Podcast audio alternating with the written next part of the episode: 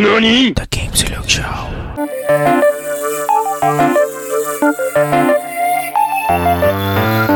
Upgrade complete. Upgrade complete. Upgrade complete.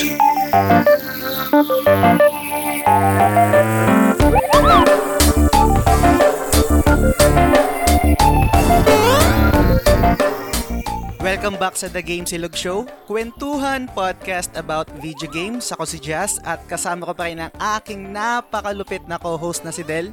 Del, kamusta? It's been a while, boys and girls. Namiss nyo ba kami? Sakto lang.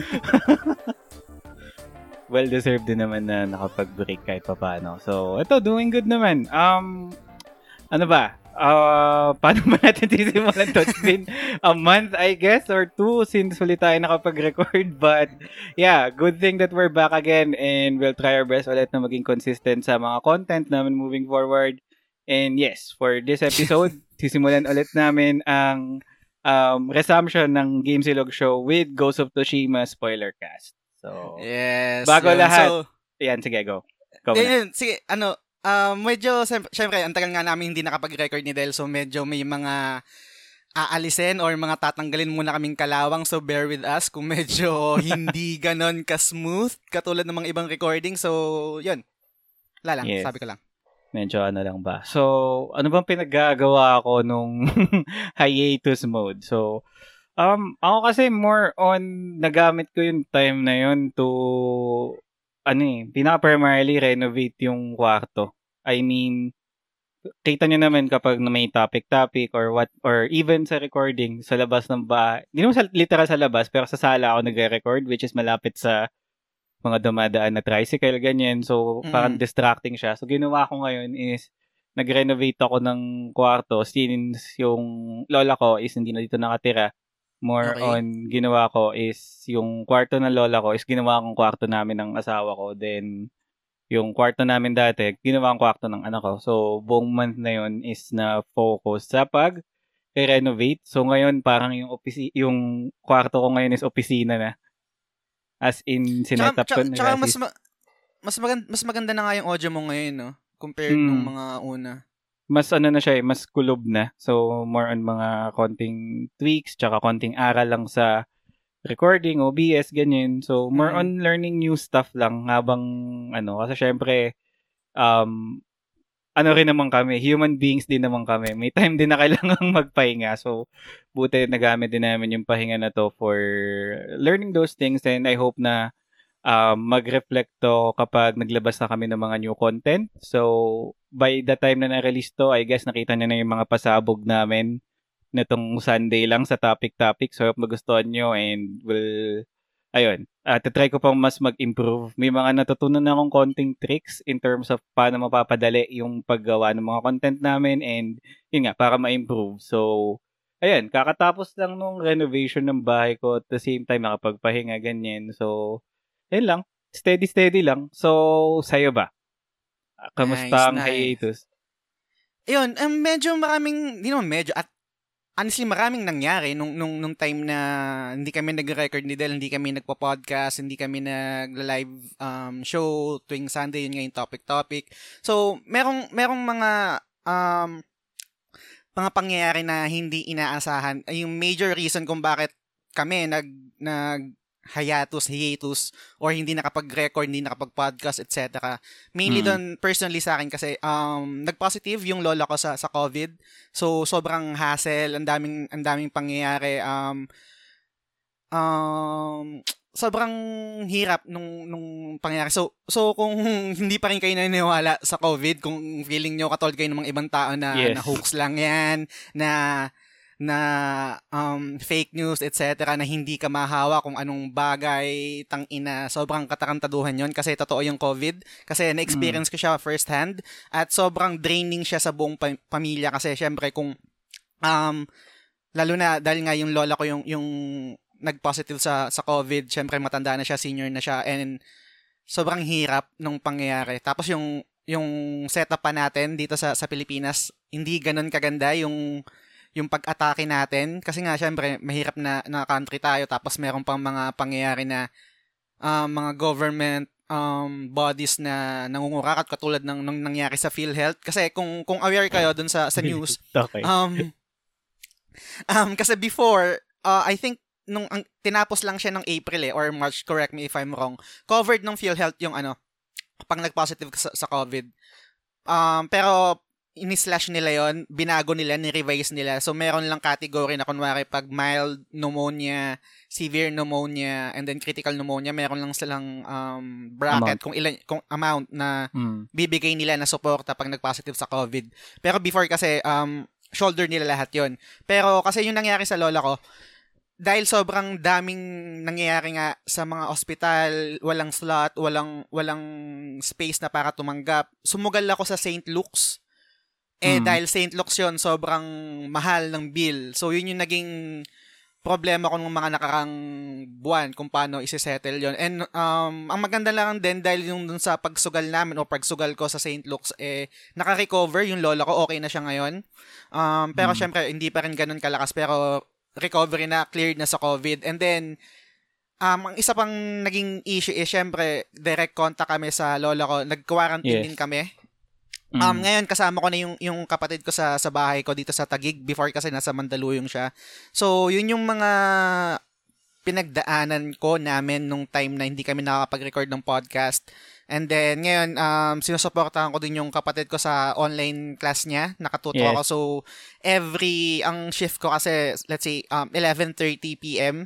hanggang 8.30 a.m. Tapos, rekta na yan hanggang 2.30 p.m. dahil nga, um, tinututukan ko yung kapatid ko sa online class. So, sobrang busy.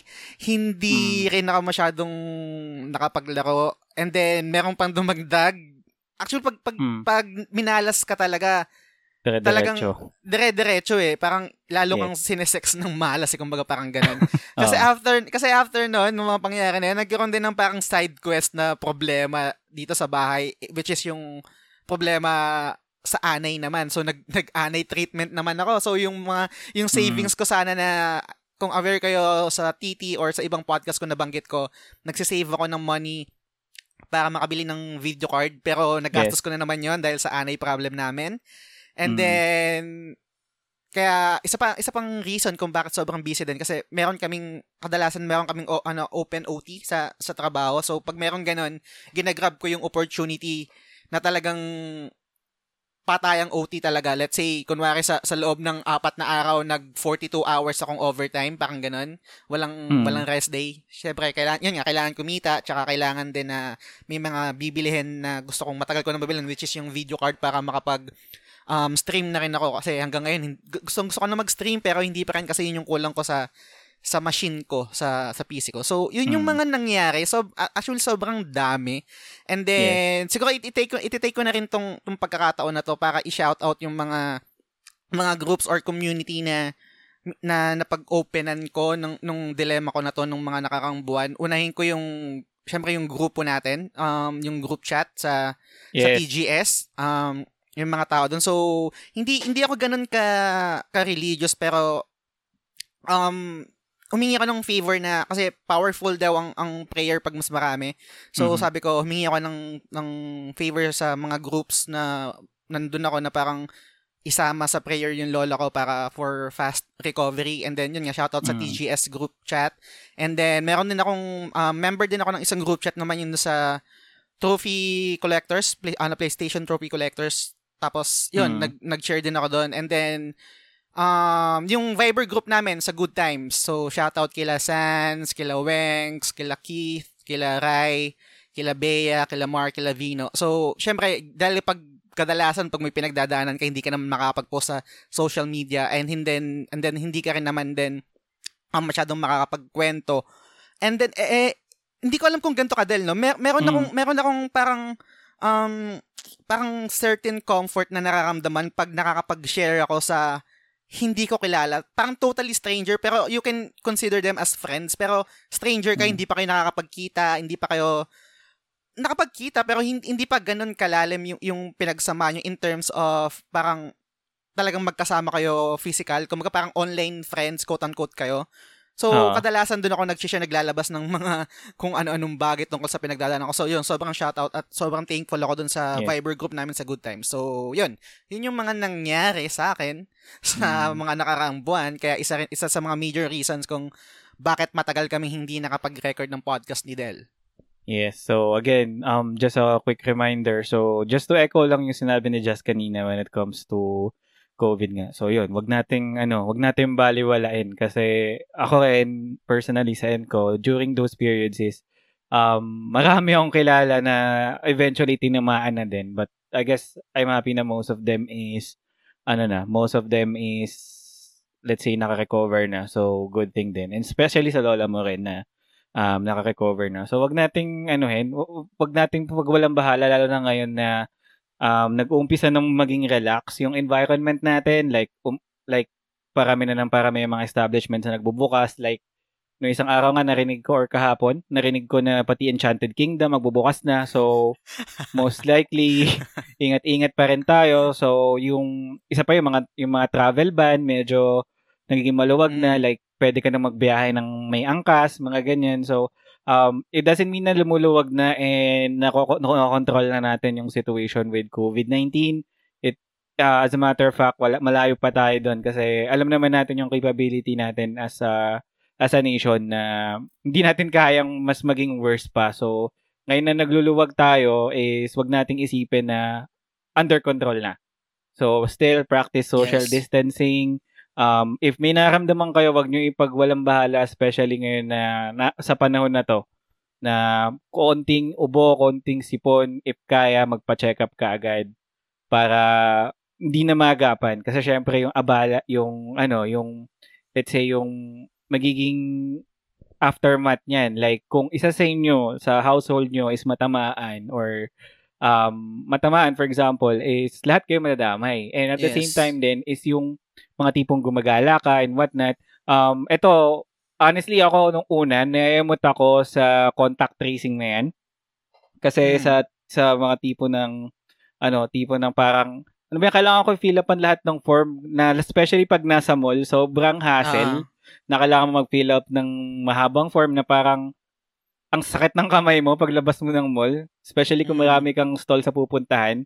So, wag natin babaliwalain yun kasi ang laking tulong ng contact tracing based sa experience ng mga kilala ko is na-contact sila because of contact tracing. And dun, Mm. eventually, na-figure out na ano sila, positive sila with that. Mm. So, um, ayun. So, maging maingat pa rin, maging ah ah, maging extra careful tayo sa paligid natin especially at this pan- at, at this time but I hope na you know uh, as nagluluwag tayo is mas lumapit na rin tayo makuha yung tinatawag nila na vaccine or cure. Basta Yes. ngayon, hindi pa tayo pwede maging complacent. Stay at your homes if, if possible.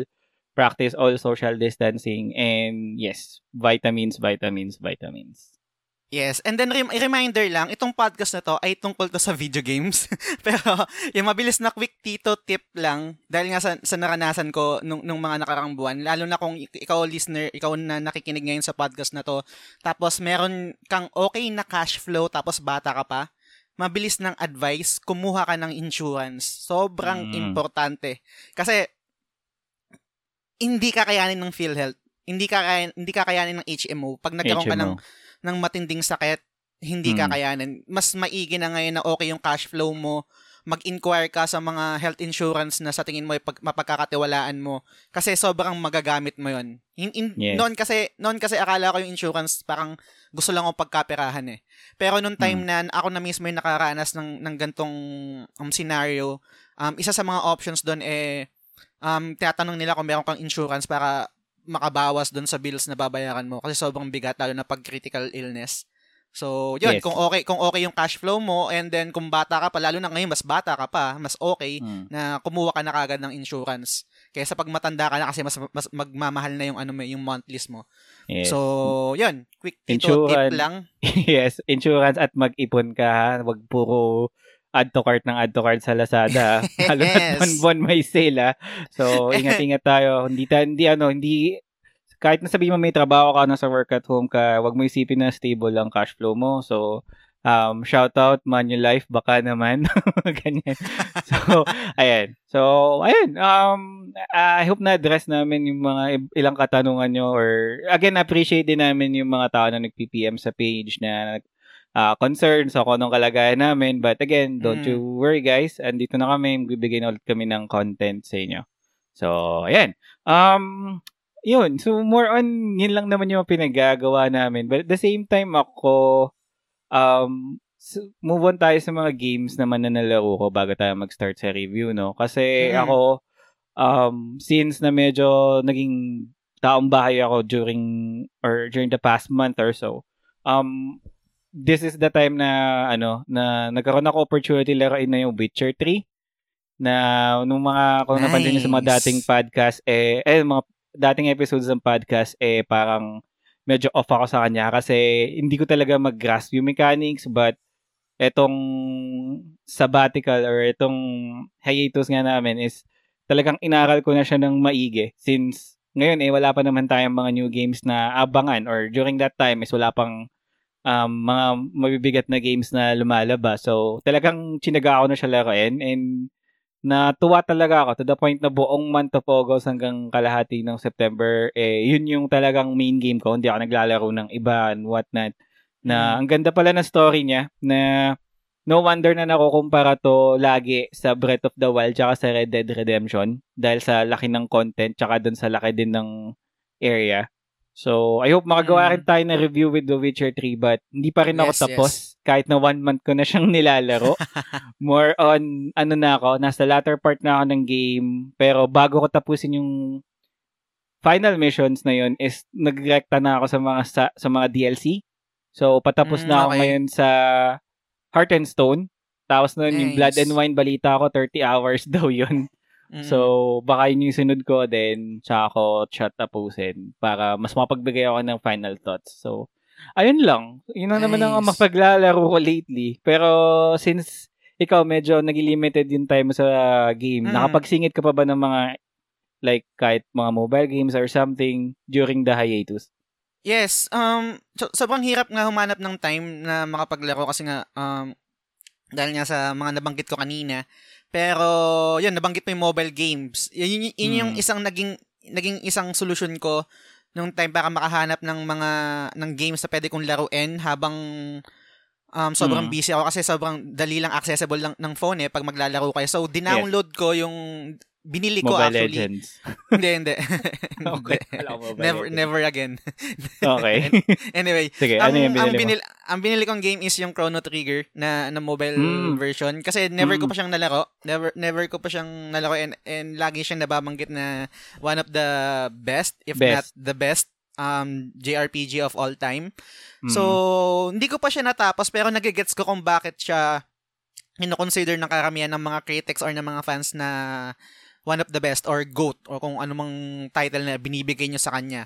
Pero, um, unpopular opinion, I don't think na ganun siya. Kasi, um, gaya ng mga nababanggit ko before, pag meron tayong mga classic games na nilalaro, kadalasan we tend to view things with rose-colored glasses, parang ganun, na uh. hindi nawawala yung nostalgia.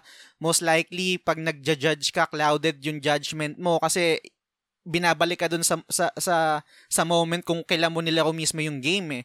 Pero hmm. pag ngayon ako ako mismo na wala akong attachment dun sa game, wala akong nostalgia. Ngayon nilalaro ko, nagagets ko kung bakit siya maganda, kung bakit siya um, the best. Pero I don't think na pag kinumpara siya sa mga games, lalo na katulad, katulad ng modern game na JRPG din, JRPG din tulad ng Persona 5, I mm. don't think na mas maganda yung yung Chrono Trigger doon sa sa Persona 5. Pero sariling opinion ko lang naman kung kung yung tingin niyo eh pinaka the best or goat yung Chrono Trigger, I, I can respect that pero for mm. me hindi ganoon. And na-stuck na rin ako sa kanya. Hindi ko pa rin siya natatapos. Ang ang maganda sa sa Chrono Trigger, meron siyang um, meron siyang iba't ibang hindi siya open world eh, pero merong ibang-ibang path timeline. na timeline oh. tsaka kung paano mo i-aatakihin yung story at saka yung game. Meron din doon na parang, kung di nyo pa nalalaro, spoiler alert, um, pwede mong kagad irekta yung parang pinaka-final boss yata. I don't think, hindi ko sure kung, kung final boss yun eh. Pero yung pinakamalaking kalaban doon na ano, pwede mong kagad rekta ka doon, doon sa mismong kalaban na yun. Pero Oo. parang mahirapan ka yata. Eh, Hindi ko siya hindi ko siya hindi ko siya natalo nung nung sinubukan kong rumekta doon sa isang boss na yun. So, ngayon Hmm. tin- sinusubukan ko munang um itay yung iba't ibang timeline kasi parang doon yung way para matapos mo yung game eh. Kung if I- if I'm not mistaken. Kumbaga parang kung ikukumpara mo siya sa Breath of the Wild, pwede Oo. kang pumusta, pwede kang mismong dumiretso na sa ano, Kay, kay, ganon. kay ganon. So merong Oo. ganong feel yung yung ano, yung Chrono, Chrono Trigger. Mm. Yun. So, aside sa Chrono Trigger, nung medyo umu-okay-okay na yung ano ko, yung kalagayan ko, ah nakapaglaro din ako ng um, Ghost of Tsushima. Na, na-platinum ko na siya. And Mm, then, nice. yung Nino Kuni din, ah, yung remastered na, na-platinum ko na rin siya. And then Mm. lately, nung talagang naka-recover na kami na yung lalabas ko na yung lola ko sa, sa St. Luke's, tapos kami ni, ni Kalel, nandito na kami sa bahay, um, nag-download ako ng Genshin Impact. Yes. Yan, nilalaro ko siya ngayon. Actually, yung kapatid ko, mas addict na ngayon, mas mataas na yung, yung level niya sa akin. Kasi ako, ako limitado nga lang yung time ko maglaro. And, gets gets ko kung, kung bakit parang yung ibang tao parang um, hesitant laruin to kasi nga, gacha mechanic, microtransactions, et- etc. Yes. Pero so far, nung paglalaro ko, hindi pa ako nakakaram, nakakaramdam ng ng drive or ng parang ng parang gusto na gastosan tong pera to para ma- makuha yung yung yung hero o yung character na gusto ko. Mm. Parang ang ang, gets, gets ko na parang yung yung yung gameplay or yung engineering ng game na to eh i-trigger yung something sa utak natin para gumastos. Kasi nga katulad nung yung roll, yung gacha, pag hindi mo nakuha yung gusto mo, parang gusto mo ulit mag-roll ng mag-roll ng mag-roll Mm. para makuha yung gamit or yung character na gusto mo. Pero hindi eh. Hindi, hindi ko pa, hindi, wala akong, wala akong drive para gastosan to kasi pwede ko pa naman um, makuha yung mga yon sa normal um, playing lang. And then, Yes. Isang isang isang pansin ko dito sa Genshin Impact din um kaya nga na nababang, nababanggit ng ib- ibang tao na clone to ng um, Breath of the Breath Wild. of the Wild. Yes. Uh, Yes, kasi kitang-kita rin naman talaga yung yung sa art style and then yung yung mechanics, yung yung Mechanics. yes, yung physics ng game, yung elementals, etc. Pero Mm. Del, ito, ito yung isang napansin ko Del sa sa Genshin Impact no, nung nagla- naglalaro ako. Setting Mm. aside yung yung mga obvious katulad ng Breath of the Wild. This Mm. game reminds me of ano, kung familiar ka nung MMORPG na Flife. Mm, okay, gets, gets. Especially Yun. nalaro ko yung Flife. Oo. Though, Yun para Mm, parang sige. sa akin, ah, sorry, yung parang sa akin nung nilalaro ko siya, yun nga setting aside yung yung obvious no, yung yung Breath of the Wild na clone. Mm. Ang ang feel sa akin nitong Genshin Impact kasi nga MMOR parang MMORPG style open world kasi it reminds me of life na combination ng Tales games, parang ganun yung yung Mm. dating sa akin yung yung yung exploration na parang yung, yung discovery etc yung wonder like fantasy ng parang bata ka naglalaro. Kasi nga pwede mong puntahan kahit saan. It, it reminds me of life eh. Hindi hindi hindi ko hindi ko ma-pinpoint kung anong anong factor mismo yung pwede kong i-compare as one is to one dito sa Genshin Impact. Pero ganun yung ganun yung yun yung na-remind sa utak ko nung nung paglalaro ng Genshin Impact. Ikaw ba nalaro mo ba yung Flife before? Yes, Before? actually. Isa yun sa mga inadi ko na MMOs dati, aside from Mm. Ragnarok. Pero ako hindi ko Mm. na-feel na related to sa Life at all. More on sa akin na kumpara ko talaga to, unang-una Breath of the Wild. Pero yung isa na Mm. pwede ko pa i-cross-reference sa game na to is more of either Legend of Mana or yung, yung mga Mana na series. Tsaka Mm-mm. um, yung sinabi mo kanina na Tales.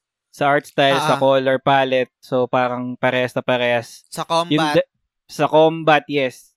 Specifically, um, na, ang nagulat nga ako is parang ang sabi nga nila is Breath of the Wild clone eh. So, yung mga me- yung mga side mechanics ng Breath of the Wild, kopyang-kopya like yung cl- yung pag-climb, pag pagluluto, stamina. yung stamina, pag-glide, yung parang may par- parachute ka or something, kuwang-kuha niya yun. Or Mm. talagang aminado naman ata yung MiHoYo na ano tala, ah, heavily influenced sila ng Breath of the Wild. Pero in terms of Mm. battle, hindi ko na feel na Zelda at all. Kasi ang Zelda medyo slow pace eh. Ito kasi parang pwede ka mag-button mash eh. For me. based sa Mhm. experience ko ah, especially kung nung Mm. um, nung tinry ko tong stream sa page ng isang beses, after nun, hindi ko naman na siya nahawakan. Pero, ang Mm. ang reaction ko dito is parang hindi naman Breath of the Wild yung battle. Parang more on Legend of Mana na hack and slash Mm. na datingan. So, okay, okay naman siya. And isa rin sa gusto ko sa game na to ah, is hindi siya yung parang typical na RPG or MMORPG na nakita natin sa mobile games. Talagang, ano siya, um, dinevelop or dinesign yung game siya with parang console experience in mind. Mm. Na kahit na nasa mobile phone ka, is hindi mo feel na naglalaro ka ng gacha game. Mm. Parang feel mo na may story talaga, may substance yung story Yes. may ano may talagang immersion ka na, mag- na makukuha na hindi mo pa I guess or for me hindi ko hindi mo may experience pa sa ibang mobile games ngayon kasi ngayon para more on mga PVP battle ganyan Mm. eh hindi kagaya nitong Genshin Impact na parang it is an online game pero it is more of uh, parang single player experience pa rin Yes. if you'll think of it. Kaya parang ang ganda, may potential tong game na to. It's just that ngayon parang um hindi ko pa hindi ko pa nakukuha yung gaya na sabi, hindi ko pa nakukuha yung drive na na adikin siya for now. Siguro pag may Mm. mga pag nagkaroon ako ng time, doon ko siya lalong lalaroin. But for me, the, the, fact na na-experience ko siya is yun yung mga naisip ko so far. And al- alam naman natin na ito yung isa sa mga hot games ngayon eh. So, Yes. um, ayoko lang muna kasi mag-commit kasi in the coming months or in the coming days rather is paparating na yung mga inabangan natin na matagal na. So, um, hold hold muna. Pero pag may time, sige, try ulit natin na stream. But for now, yun siguro yung ano ko, yung thoughts ko with Genshin Impact. So, alam naman natin Nice. lahat naman tayo naglalaro niyan eh. So, ayan. I guess it's about time na mag-move on na tayo um, sa ating review. But then again, before we do, please don't forget to like, follow, and subscribe to our page, The Game Silog Show. Available po kami sa Apple Podcast, sa Google Podcast, sa Spotify, at sa Anchor. Ang usually upload, ang usual upload schedule namin is during Mondays, uh, Mondays of every week, and we'll be try, uh, we'll try our best to be more consistent moving forward with the content. Okay? So, Yes. ayan. So, let's go with the review proper, but um, a few, ano lang, disclaimers lang, guys, is as you may know or as you may notice, this episode will be released um, on the 12th of October. Um, so, please take note na on this review sa mga ah, things na pag-uusapan namin dito sa game is hindi po included yung 1.1 update ng Ghost of Tsushima which includes Ghost of Tsushima Legends kasi I think yes. this will be um more appropriate na pag-usapan on a separate discussion. So, more ano pag-usapan namin dito is yung vanilla experience ng Ghost of Tsushima. Like from uh, from the story elements before po na officially ni-launch yung update. So, kung papakinggan mo, kung, nap, kung pinapakinggan mo man to at the time na na-release na yung multiplayer update and whatnot, sorry po, pero baka sa mga susunod na episodes, baka yun naman yung itakal namin. So, yes. Tsaka, um, itong episode na to, gaya nga ng nabanggit namin, ito yung spoiler cast. Kung, kung nakafollow kayo sa show at kung napakinggan nyo na yung unang upload yung last week, um, nung Monday, meron kami naman na non-spoiler review. So, moving forward, pag meron kaming i-review na game, so dalawang format. Um, first na parang 12 to 10 to 15 minutes lang na, na episode para sa non-spoiler. Ito yung yung episode para sa mga listeners or para sa mga gamers na hindi pa nakakalaro nung game and then nag-iisip pa kung para sa kanila ba, gustong kung bibilin ba nila, etc. So, para sa kanila yung episode na yun. Ito namang episode na gagawin namin ngayon sa Ghost of Tsushima is the spoiler cast. Ito naman yung yung episode para sa mga tao at listeners or gamers na nalaro na yung game and then gustong pagkwentuhan yung kabuuan ng buong experience sa laro. So, yun. Yun lang. So, I guess yun. Um, with that, or setting that those things aside, so again, simulan na natin ang Ghost of Tsushima. So, ayan. So, again, itong Ghost of Tsushima nga pala, may halatang kalawang, you know? So, ayan. So, ang Ghost of Tsushima, hindi, hindi. Ano lang Hindi ko alam kung hindi, hindi ko alam kung hindi ko alam kung kung sasaluhin kita o may sasabihin ka pa. Eh, nag-alangan ako eh. Pero sige, tingnan natin. Hindi, hindi, hindi. Ano lang yan? First ano lang yan. For, ngayon lang yan. Susunod, okay na. So, Mm. again, um, Ghost of Tsushima ulit is a game na ni-release ng Sucker Punch early this year or mid this year. Mm. Um, Sucker Punch, alam naman natin, is a developer na kilala sa dalawang franchise as far as I know, which is Sly Cooper tsaka Mm. Infamous. So, nalaro mo ba Yes. yung mga franchise na yun at least? Or do you have experience? Wala akong wala akong wala wala akong wala akong nalaro sa mga games ng ng Sucker Punch. Hindi hindi rin ako aware doon sa Infamous. Pero I mean, hindi aware in a sense na in- wala Ah. akong idea sa kabuuan pero alam ko na parang sikat sila doon sa kasi nabanggit mo rin yata to before Mm. yung mechanic nila na na parang pwede kang maging masama, pwede kang maging mabuti, Yes. parang ganung klaseng gameplay. So meron kang ah merong yung replayability ng game is high kasi Mm. pwede mong laruin na mabuti ka, pwede mong laruin na, na masama ka. So yun, lang yung idea ko sa Infamous. Sa Sly Cooper, wala rin. Alam ko lang na para siyang ang idea ko sa kanya parang Crash eh, Crash Bandicoot, parang ganyan, or Ratchet and Mm. Clank. In- I'm not sure kung paano yung gameplay niya. So yun, wala wala wala talaga akong idea sa sa mga games ng ng Sucker Punch kung paano sila Ah. kung paano yung yung trademark nila, paano sila umatake ng games wala. So first game ko ng Sucker Punch itong Ghost of Tsushima. Ghost of Tsushima, no? So, it's like, uh, add ko lang, no? It's like Cooper kasi, as far as I know, is more of a, parang, uh, stealth game siya. Stealth action Okay. game na more on, ang graphics is, mga tulad mo sa mga Crash Bandicoot na medyo cartoonish yung datingan. So, Mhm. I guess mamaya mababanggit ko to. Although wala ako experience sa Sly Cooper, but parang familiar ako sa sa gameplay niya. And lagi nga siya nababanggit din sa mga retro reviews sa YouTube, ganyan. Mm. Lagi siyang may ano, kasi para sa akin may konting bahid ng Sly Cooper yung game eh. Which is mamaya siguro Ah, pag-usapan okay. natin. So, ayun nga. So, Sige. after a while, uh, after uh, after nila nilabas yung infamous ay yung pinaka-latest game nila, I guess, bago tong Ghost is yung uh, Infamous Second Son, tsaka yung DLC nun is para matagal sila nag-hiatus and I've heard nga dito sa ano na to, sa developer na to, na bago pa yung Ghost of Tsushima is kung nakita mo yung mga leaks sa news lately is um, Mm. meron pa pala silang dinevelop na isa pang laro na Okay. parang kung familiar ka sa game sa PS4 na yung The Order, The Order um 17 something yung ano, Mm. parang ganun yung graphics niya na action oriented din na parang may potential sana but for some reason binitawan yun ng Sucker Punch. Then eventually parang back to scratch sila. Ang naisip nilang concept is itong Ghost of Tsushima na Yung or, Nag-pay yung order yung yung, or, yung order na yun, 'di ba, na-release siya, I mean natapos siya. So parang pinasa siya sa ibang developer ng PlayStation, parang ganun. yung The Order na game. Um, iba yung iba naman developer nun, pero tapos yun eh, as far as I know eh. Pero sobra ikli. Mm. Taga lang. Mm, pero Um, ito, pero before ito yung pero Soccer Soccer Punch dapat yung magde-develop nito originally. Hindi. Hindi, hindi, hindi, hindi. Um, na-compare Ah, ko okay. lang dun sa unreleased na, ano, na, na game. Na, yun sana Mm, yung okay. kasunod nila na franchise from Infamous. Kaso, para ni-scrap nila yon ang pinalit nila is Ghost of Tsushima.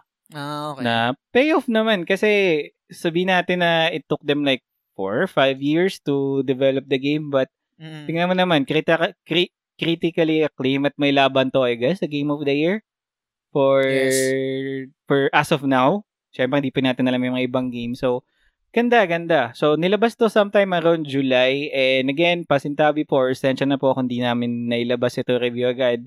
Kasi syempre, we have to um, experience this. Kasi this will be um, this can be a long or short game, I guess. Depende kung paano yung playstyle mo Mm. dun sa ano, dun sa kung, kung paano ako maglaro in general kasi pwedeng puro story ka lang, pwedeng isuyurin mo lahat, i-platinum mo. So ayun, um this will be uh, ano kaya this will be um a somewhat long game kaya parang we took our time para ma-experience yung lahat para mas makapagbigay kami ng mga concrete na points sa inyo. So ayun. Um, ikaw, ikaw, ikaw ba, Del? Paano, paano ba yung naging style mo ng, ano, ng gameplay mo dito? okay. Tinapos mo ba ng story story lang? Nag-side quest? Kinumpleto mo ba lahat ng side quest? Pinlatinum Mm. mo? Ako Paano yung hindi ko- style mo dito? Okay, ako hindi ko na siya pinlatinum, pero ang ginawa ang ang approach ko kasi dito is in-stream ko rin yung Ghost of Tsushima eh. Kaya parang in terms of time parang medyo taxing naman kung i-platinum ko pa siya at that point. And di rin Mm. naman ako talaga platinum hunter in general. Kaya parang ang style ko lang dito is semi-casual na parang let's say 80%. 80 to 90% yung nasuyod ko with the um with the game ika nga. May mga side quest akong hindi tinapos dito pero may mga side quest ako, mga collectibles ako na kinomplete din, parang ganyan. Plus yung story elements ganyan, tsaka mga collectibles. Hindi ko man na kompleto pero yung mga gusto ko lang, I guess. Mm, And gumaga- gets, and gets. Gumamit ako somewhat ng walkthrough through the form of YouTube in terms of yung Mm. how to collect this, how to collect that. Yun. So, Mm. yun. Yun yung naging, ano ko, approach ko dito. So, ikaw ba? Ako naman, um, nor, naging, normal lang din naman yung approach ko. Ang approach ko naman usually sa mga games na story-driven is complete the the story, complete side quest, ganyan, na, ng blind. And Ah. then, pag magpa-platinum na ako, um, doon ako kadalasan kumukuha na ng, ng guide, doon ako nag-YouTube, doon ako nag, um, kumukuha ng tulong kay Google kung paano ma-platinum yung game. Mm. Um, pero before, before ako nag, ano, before ako nag Google or nag YouTube para i-platinum itong game, sinubukan ko muna siyang i-platinum ng blind. Kasi, ah, bababanggit natin to sa gameplay mama yung yung yung guiding wind um Mm. isa sa mga re- isa sa mga reason kung bakit I think um yung game design nito is is improvement sa um, open world mechanics, open world gameplay mechanics kasi nga Ah. yun dun sa wala siyang waypoint pero in- pero hindi ganun kataxing personally for me na may hirapan kang i-locate yung yung susunod mong direction Mm. at the same time ma-appreciate mo yung yung scenery, yung landscape, yung visuals dahil nga dun sa mechanic na yun. So, sinubukan ko siyang i-platinum pero I think na-stuck ako sa sa isang collectible na hindi ko makita. Pero kaya kaya kung mas mat, kung matyaga ka naman, I think kaya Oo. siyang ma- ma-platinum dun sa ano na yun, dun sa paggamit lang ng guiding winds. I think mayroon isa kasing trophy na kailangan mong magbow, yung parang magbibigay Mm. respect ka sa mga Yes, yes. Sa mga something Shrine. na shrine something ganyan. Ah. Pero kasi wala siya sa mapa, eh, wala siyang wala siyang pinpoint, hindi hindi mo rin siya magagamitan ng guiding wind para doon ka puntahan. Basta meron lang siyang parang maliit na sign Oo, post signpost na na magbabaw. merong na magbabaw ka. So, Ah. pag nagbaw ka doon sa certain location na yon, certain spot na yon, may mang- mangyayari sa environment mo to imply na nagawa mo yung na nakapagbaw ka sa tamang lugar. Kunwari may may lalabas na mga dragonfly, may magtatalo na ng mga isda sa dagat, Mm. etc. So, yun. Yun yung naging approach ko dito sa game. And then um siguro i- i- ilagari ko na rin to, i-recta ko na rin to dun sa review natin ng story, no, dito sa category ng story. Mm. I think ang pinaka maganda maganda dito kasi sa sa, sa Ghost for me is meron kang overarching arc, overarching arc ang puta. Mm. Meron kang Tama naman. ang meron merong parang isang malaking story dito sa game. And then Yes. may mga side bits ng ng car, ah, sto- ah, story ng bawat characters mga supporting Mm. characters para dun sa sa goal ni Jin kasi ang pinaka story nito nitong Ghost ay tungkol sa Mongolian invasion sa Tsushima Mm. and then ang mission mo nung parang pinaka intro nung, nung game is i-deflect nyo or i-defend nyo yung Tsushima Mm. kaso kasamang palad dahil sa eto debatable to eh dahil sa sa code ng samurai Mm. yun yung I think yun yung naging fall nila eh. Kasi Bakit? yung y- y- pansin mo yung unang game na parang um hinamon pa ng harap-harapan. Ah. Yung yung yung yung hindi ko hindi ko matandaan kung parang side kung named character yun or parang isang samurai lang. Tapos nag-duel sila nung, Ah. nung kalaban. Tapos doon na parang doon Doon nila na-realize na parang di nila kaya. o na hindi nila kaya. Tapos dun natalo na sila ganyan ganyan. And then eventually kung hanggang pagtuloy-tuloy ng story ito nga yung parang magiging debate dito or magiging um discussion dito eh. Which is gin- na ginawa rin naman ni Jin. And then e- eventually um, nag-succeed siya. Kasi merong code yung mga samurai kung tawagan, kung di ako nagkakamil, Bushido. Yun yung tawag sa, I sa think, code nila. yes. Hmm. Tapos meron silang parang seven virtues, vir- virtues na parang pina-follow. Yun nga. Ah. And then ibang-iba sila sa sa ninja, kung saan yung ninja naman is um more on Intel sila eh. Intel, Intel. Intel, tsaka I think Assassination? Yes, not sure. assassination. Hindi katulad Ah. ng ng pagsasamurai, yung meron silang honor na kailangan pagpapatay sila harap-harapan, hindi sila Mm. gagamit ng ng poison, etc. na madidiscuss din la- natin later on sa story, no. So, yun yung ano, yun yung mga unang napansin ko dito sa story nito na, na sa intro pa lang eh, kung na, napakinggan niyo yung non-spoiler review namin na I think maganda yung pagkaka-present kasi intro pa lang Yes. andun na yung conflict, andun yung setting, andun yung Mm. introduction ng mga characters ng ng supporting characters. Hmm. So, all in all, sobrang na, na umpisa pa lang nung yung intro pa lang na na na present na ng maayos yung story. Hindi katulad ng iba pero nag-work din naman yung gantong yung, yung ibang style na parang vague muna sa intro tas biglang ibabato sa yung Hmm. yung mga story yung story bits ng ng game eh. Pero dito kasi sa sa Ghost, klaro eh, wala akong parang wala akong Yes.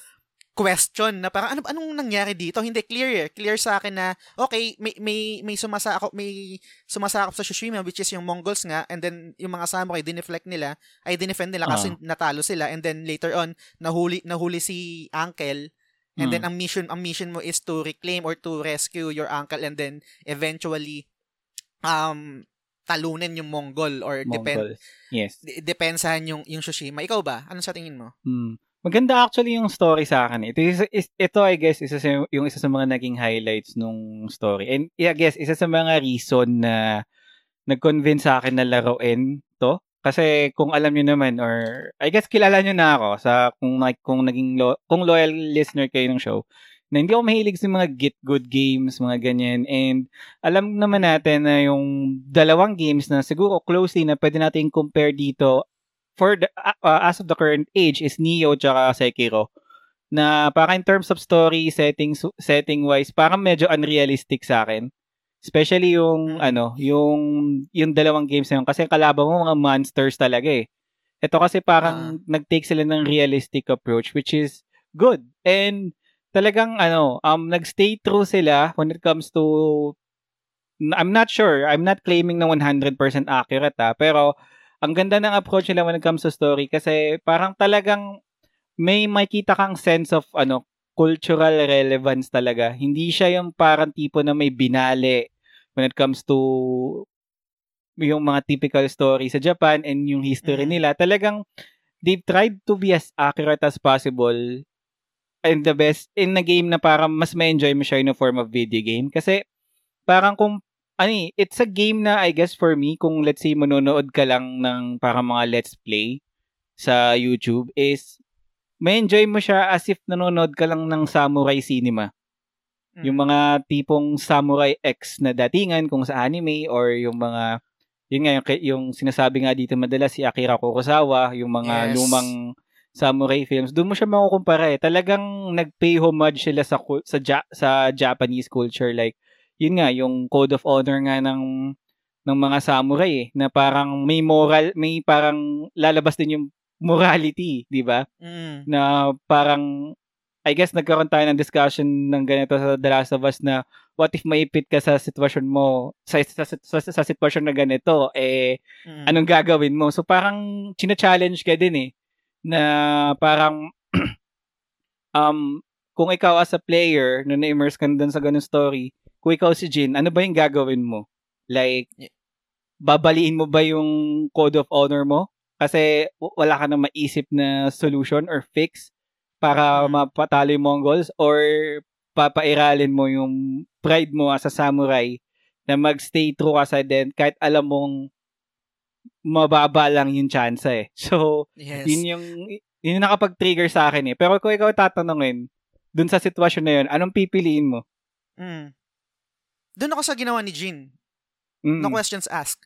Num- number one, number one dyan yung nagpatunay dyan nung, nung time na nagde-debate si, si Jean tsaka yung uncle niya, si Lord Shimura. Nung, Shimura, yung ah. sa, ka, sa, ka, sa castle na ang gustong gawin nung uncle niya is um, dumaan doon sa, sa bridge. Eh, oh, sobrang obvious na trap yun ni ni Cotton Can eh. Na ang dami Mm. ang dami na ngang namatay eh. Saka sobrang parang yung yung parang yung style dun sa anong tawag dito? 100 ba yun? Anong anong film yun? Yung parang steep na na style ng isang combat na um dahil sa sa bridge lang dadaan yung ano yung mga kalaban mo eh sobrang dali lang atakehin nun which is ang naging way ni ni Jin para para talunin or para i-overcome yung yung yung struggle na yon or yung challenge na yon is gumamit ng poison which Mm. is uh, umikot siya sa umikot siya parang ikaw ikaw mismo as a player iikot ka la- dadaan ka sa ilalim ng bridge tapos infiltrate mo yung yung base and then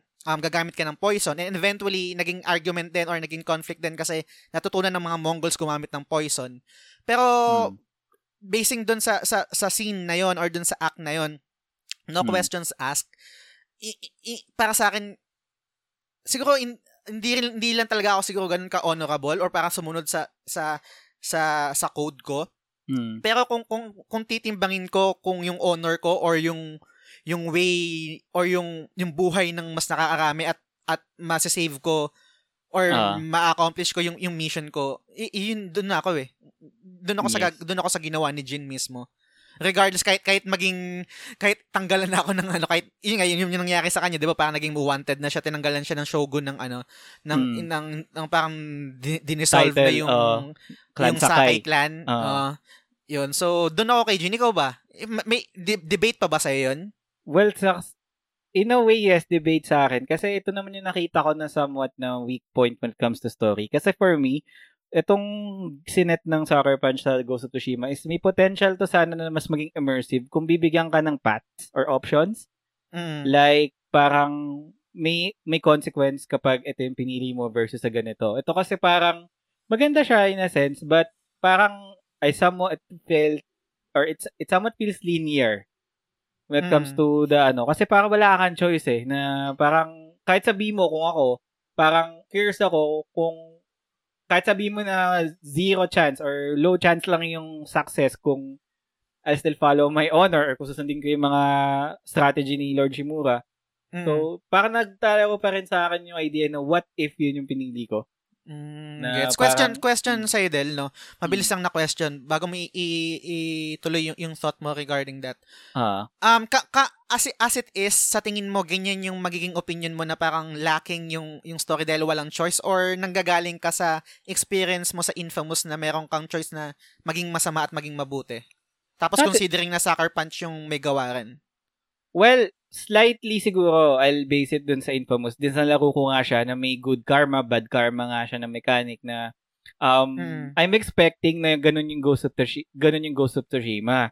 Pero Mm. since hindi nga to nilabas and the fact na immerse ako sa story, parang n- willing din naman ako. Like kung ako naman ah, kung ako rin naman yung parang nasa sitwasyon na yun at wala akong choice, talagang I'll break my code of honor. But syempre yung mga what if ba na sobrang immerse na immerse ko na eh. But you don't have the chance na parang what if ganito yung nangyari. So parang naiwan sa Mm. imagination mo na kung yun yung decision ni Jin, lalo na yung sa ending siguro, kung mamaya pag-usapan Ah. natin, na what if ganito yung ginawa mo, ano kaya yung magiging outcome na siguro Mm. somewhat a miss, pero hindi ko siya, ano, hindi ko siya iti-take as a huge factor, pero a miss lang. Siguro if, ano, if nandun ako sa posisyon ni, ano, or if I'm in the producer shoes ng, ano nga, ng Soccer Punch, siguro yun yung isa sa Ah. mga pwede kong na-consider.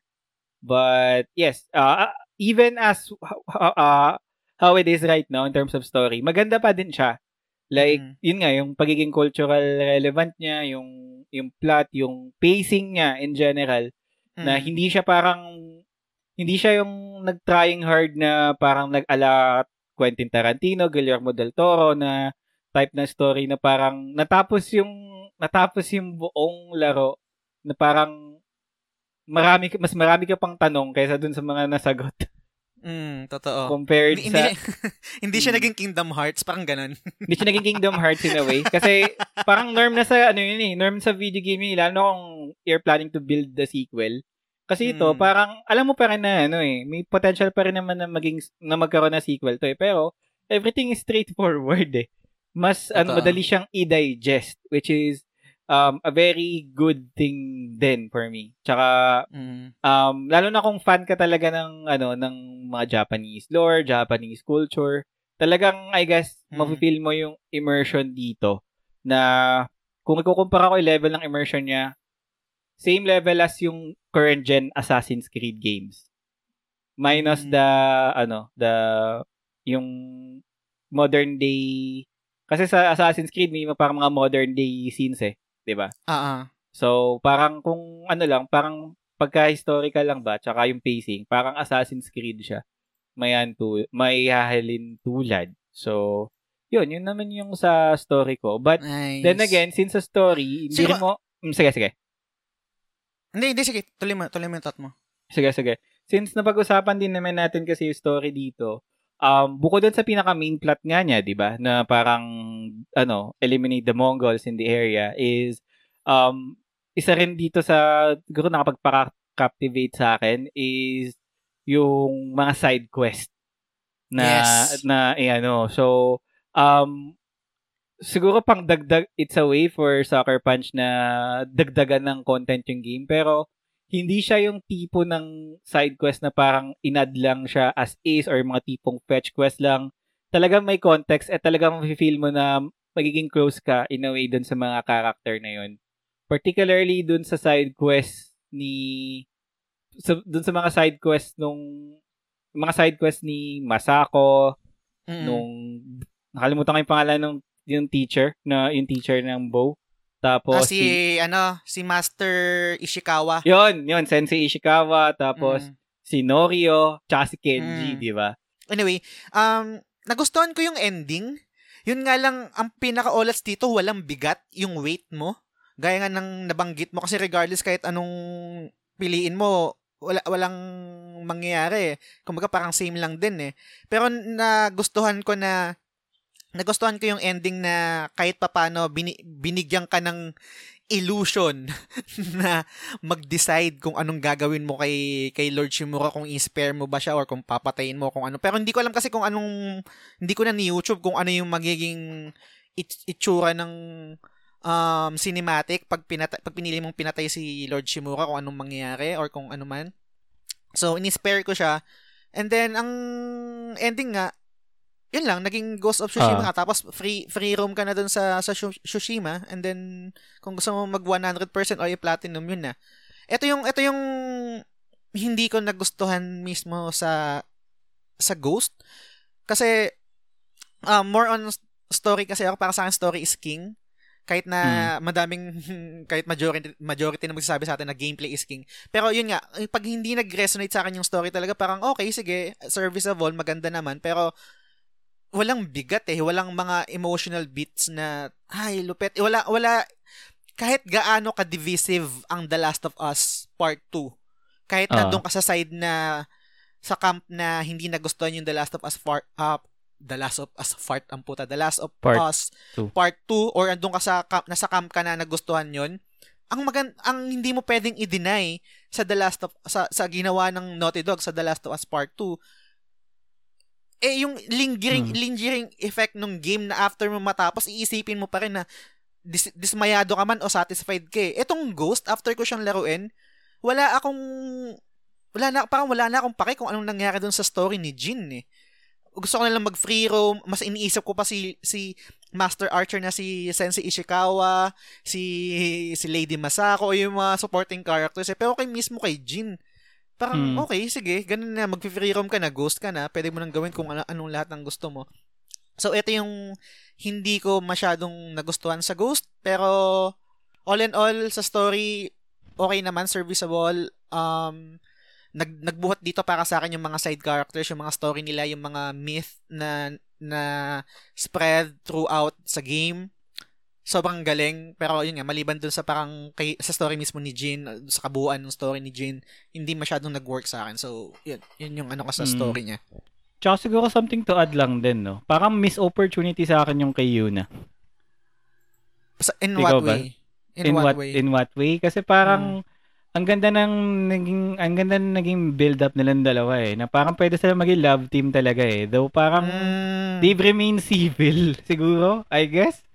Parang mm. if- if I'll put that to words, parang naging civil lang sila na parang nagkaroon sana ng hint, nagkaroon ng konting kilig factor man lang na parang something to expect na ito siguro babalikan to siguro ni Jin sa part 2 or something Hmm. na parang wala na eh. Kasi parang in a way, ginawa nila siguro na ganun para either hindi na, pwedeng hindi na nila ibalik or or ano eh, or ibalik pa eh. So parang nagkaroon ng konting cliffhanger hanger kasi sayang yung opportunity kasi I guess Gets. yun na lang yung ano, yun na lang yung kulang eh. Yun na parang pwede siguro magpabago sa ano ni Jin, pwede magpabago sa magiging mindset ni Jin is yung someone talaga na, Mm. na parang partner ganyan. Si Yuna, sayang lang. Ang ganda rin kasi ng build. Siguro siguro yung Hmm. siguro yun yung isang siguro is, yun yung isang factor kung bakit ko sinasabi na bland yung character ni Jean kasi hindi siya multi mul- multi-dimensional na na Ah. character na may makikita kang ibang personality sa kanya. Meron mga bits na magpapakita ng ibang character ni Jean sa emotions niya, etc. Pero well, as, Hmm. other than that, wala eh. So gets ko yung, yung point mo na sana nagkaroon ng option or nagkaroon ng or missed opportunity na mas mapakita kung paano si Jean as a character maliban sa pagiging samurai or pagiging ghost eh kung magkakaroon siya ng konting hindi hindi naman siguro pagiging deliberate na na love story with with um with Yuna pero siguro dagdagan ng konti. Kasi yung sa kanila parang alam mong meron pero hin- never nila inaddress. Parang subtle lang na okay sige posible potential pero never naman nilang inaddress. So gets ko kung kung bakit siguro naiisip mo na, na missed opportunity yon and I think siguro kung nangyari Mm. man yon kung nagkaroon man ng story bit or love life or love story na na-develop si Jean tsaka si si Yuna makakadagdag Ah. sa overall um character development ni ni Jean Yes. Tsaka ano eh, um, yung pagiging one-dimensional ni Jin, I guess, naiintindihan ko din naman eh. Kasi parang pwede mo siya Mm. ikumpara kay Noctis eh. Sobrang, ano eh, sobrang chill-chill lang, cool lang eh. Hindi talaga siya parang expressive, ika nga. But I guess sa akin naman nag-work yun kasi yun naman yung idea ng game maging ghost ka eh. Parang show no Mm. emotion eh. Na Gets. kung let's say ghost ghost ka nga pero parang medyo ano ka, mainitin ng ulo, ma- mainitin naman ng ulo ni Jin or something Mm. is parang hindi rin naman magwo-work sa akin yun. Yun naman yung sa akin. Mm, Para- na, parang mas- nagaget, nagagets, nagagets ko yung, yung, yung point na yun. Pero I, I, I, parang, I don't mean naman na parang magkaroon ng character development si Jean na maging kenkoy siya o magpakita ng emotion or something. Kasi I, I can argue na yung comparison na ginawa mo kay Noctis at the end of the Final Fantasy 15, Mm. grabe yung emotion ni, ni, ni Noctis doon Mm. eh. Na isa sa mga paborito kong scene na yung umiyak siya nung doon sa camp Ah. na nagpapaalam siya dun sa parang meron siyang line Mm. na binitawan dun eh. And that that that short scene speaks Mm. so much about uh, about Noctis eh na kahit Mm. sabihin mo na yun nga yung comparison mo na parang one dimensional lang kahit Mm. ganong kahit yung ganong small bit lang na sana nagkaroon si si Mm. Jean will greatly Mm. improve nga, I agree. yung yung yung yung character niya as a whole. Ah, parang it, despite dun sa scenes na may opportunity sana like siguro Mm. yung ah, natalo sila ng Mongols or or namatay si Taka, parang Ayun, merong isang yun pala, merong isa, yun, yung kay Taka, hindi masyado pero I think Yun na yung closest. oh, 'di ba? Uma- umangat siya yung pinaka-rising action na yung emotion ni, ni Jin na ay tang lupit na ito. Doon ako nakakamda ay tang ina eto na yung Mm, na character badass. development. Oh, ang lupit, Mm. ganyan ganyan. Tapos biglang after nun, biglang baba, biglang dive, biglang deep dive agad sa pinaka bottom na bumaba yung emotion mo after nung, Mm, nung scene na yun. Balik pero, sa poker face Jin. mm, pero okay naman, okay naman Mm. so ano sa kabuuan. Hindi nga lang siguro personally hindi nag-work sa akin yung masyadong ganun. Pero Ah. yun. But then again, maganda pa rin naman, solid na solid. It's something na hindi Yes, na dapat I i-miss, agree. guys. Yan. So, ayan. So, that's it for the story bits. Now, I guess, isa rin sa, siguro, nagpa-immerse naman nitong game na to. Bukod sa story, is, Mm. syempre, hindi natin makakalimutan, ang gameplay. So, yes.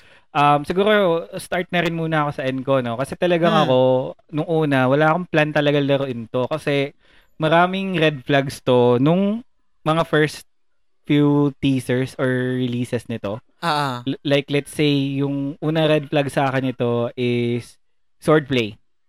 Ngayon Okay. kasi, parang nagkaroon na ako ng stigma sa sa sword fight na para ang difficult, difficulty level nito is mayayain tulad ko sa Neo at sa Sekiro na Git Good. So Mm. I assume na ang Ghost of Tsushima is ang take ng Sony at ng Sucker Punch para kalabanin ang Dar ang Sekiro at Bloodborne, mga ganyan. But Mm. yun, yun yung isa sa mga red flags ko. Yung isa ko pa red flag dito is navigation, which is yung guiding wind. Na ako kasi sanay, mahilig ako sa open world, I admit. And on almost every open world game na nalaro ko, hindi nawawala yung minimap sa gilid or kahit sang part man ng screen yan. Ito Mm. kasi nung parang mga latter launches na um wala silang sinabi na may minimap. Though pwede mo i-open yung map na malaki, pero yung minimap na parang alam mo yun yung talagang dadaanan mo, alam mo yung mga nasa line of vision ng minimap, walang ganun. Mm. Na parang susundan mo lang is hangin. So, red flag na sa akin yun. So, ayun. But, it turns out na na-prove ako ng mali na, na, ni Sucker Punch dito na uh, despite of those stigma na na-build ko sa sarili ko before playing the game is um, enjoy pa rin pala siya laruin. And it's a game na masasabi ko na accessible para sa lahat. Kahit sabihin natin na ikaw yung tipo ng gamer na kagaya ko na gusto lang ng easy mode, gusto lang ng parang chill, laid back experience. Itong game na to Mm. is magre-resonate at magwo-work pa rin sa'yo in general. So, ayun, yun, yun lang naman, yun lang naman. Uh, in terms of sa gameplay naman in general, um, masaya to actually kasi um, maraming ways for you to play this game eh. Pwede mo siya laruin, I think, na parang get good. Like, kung ipapump up mo yung difficulty niya, tapos siguro maglalagay ka na lang ng mga self-imposed challenge na walang heal, mga ganyan. Pwede mo siyang gawing ala get good, pero pwede mo rin siyang gawin na ala Assassin's Creed, which is, yun naman yung fan ako. Isa yun sa mga nagpabago ng isip ko yung pagiging ano niya, pagiging somewhat clone niya ng Assassin's Creed kasi yung mga mechanics ng stealth, yung mechanics ng climbing and whatnot Mm. is yun naman yung mga nagwo-work sa akin when it comes to playing an open world game. So, nag-work sa akin yun and um, pwede mo rin siya laruin na kagaya ng playstyle ko which is ang playstyle ko naman is easy lang, button mash. Makaka-survive ka pa rin sa game kahit na hindi mo masyadong isipin yung timing, yung mga pari-pari, puro attack, bu- i, button mash mo lang yung triangle, circle, matatapos mo, matatapos mo pa rin yung laro eh. Kaya nasabi ko na sobrang, ano siya, sobrang accessible siya na parang you can choose your own playstyle na walang magiging major consequence kung ano man yung maging style mo. Pwede kang mag-mix and match siguro, but at the end of the day, na-enjoy ko naman siya. And in terms of yung sa guiding wind naman is, na-enjoy ko din kasi parang mas na-feel ko na immerse ako na para mas na na-feel ko naman this time na one with the nature ako na hindi pala masamang maglaro ng open world game na walang minimap na kaya ko palang maglaro ng minigame na walang indicator kagaya ng ng minimap or yung sa compass like yung mga sa Horizon Zero doon Mm. walang ganun na parang guiding wind lang na um nakakatuwa din kasi 'di ba kapag yung guiding wind may mga instances na ililigaw ka niya ng direction but it turns out na pag yun sinundan mo may reward na may reward ka makukuha like yung fax din pwede mo makuha doon or yung ibon na lang for example Mm. na akala mo parang decoration lang siya ng game pero pag sinundan mo yon dadaling ka niya sa sa parang sa zona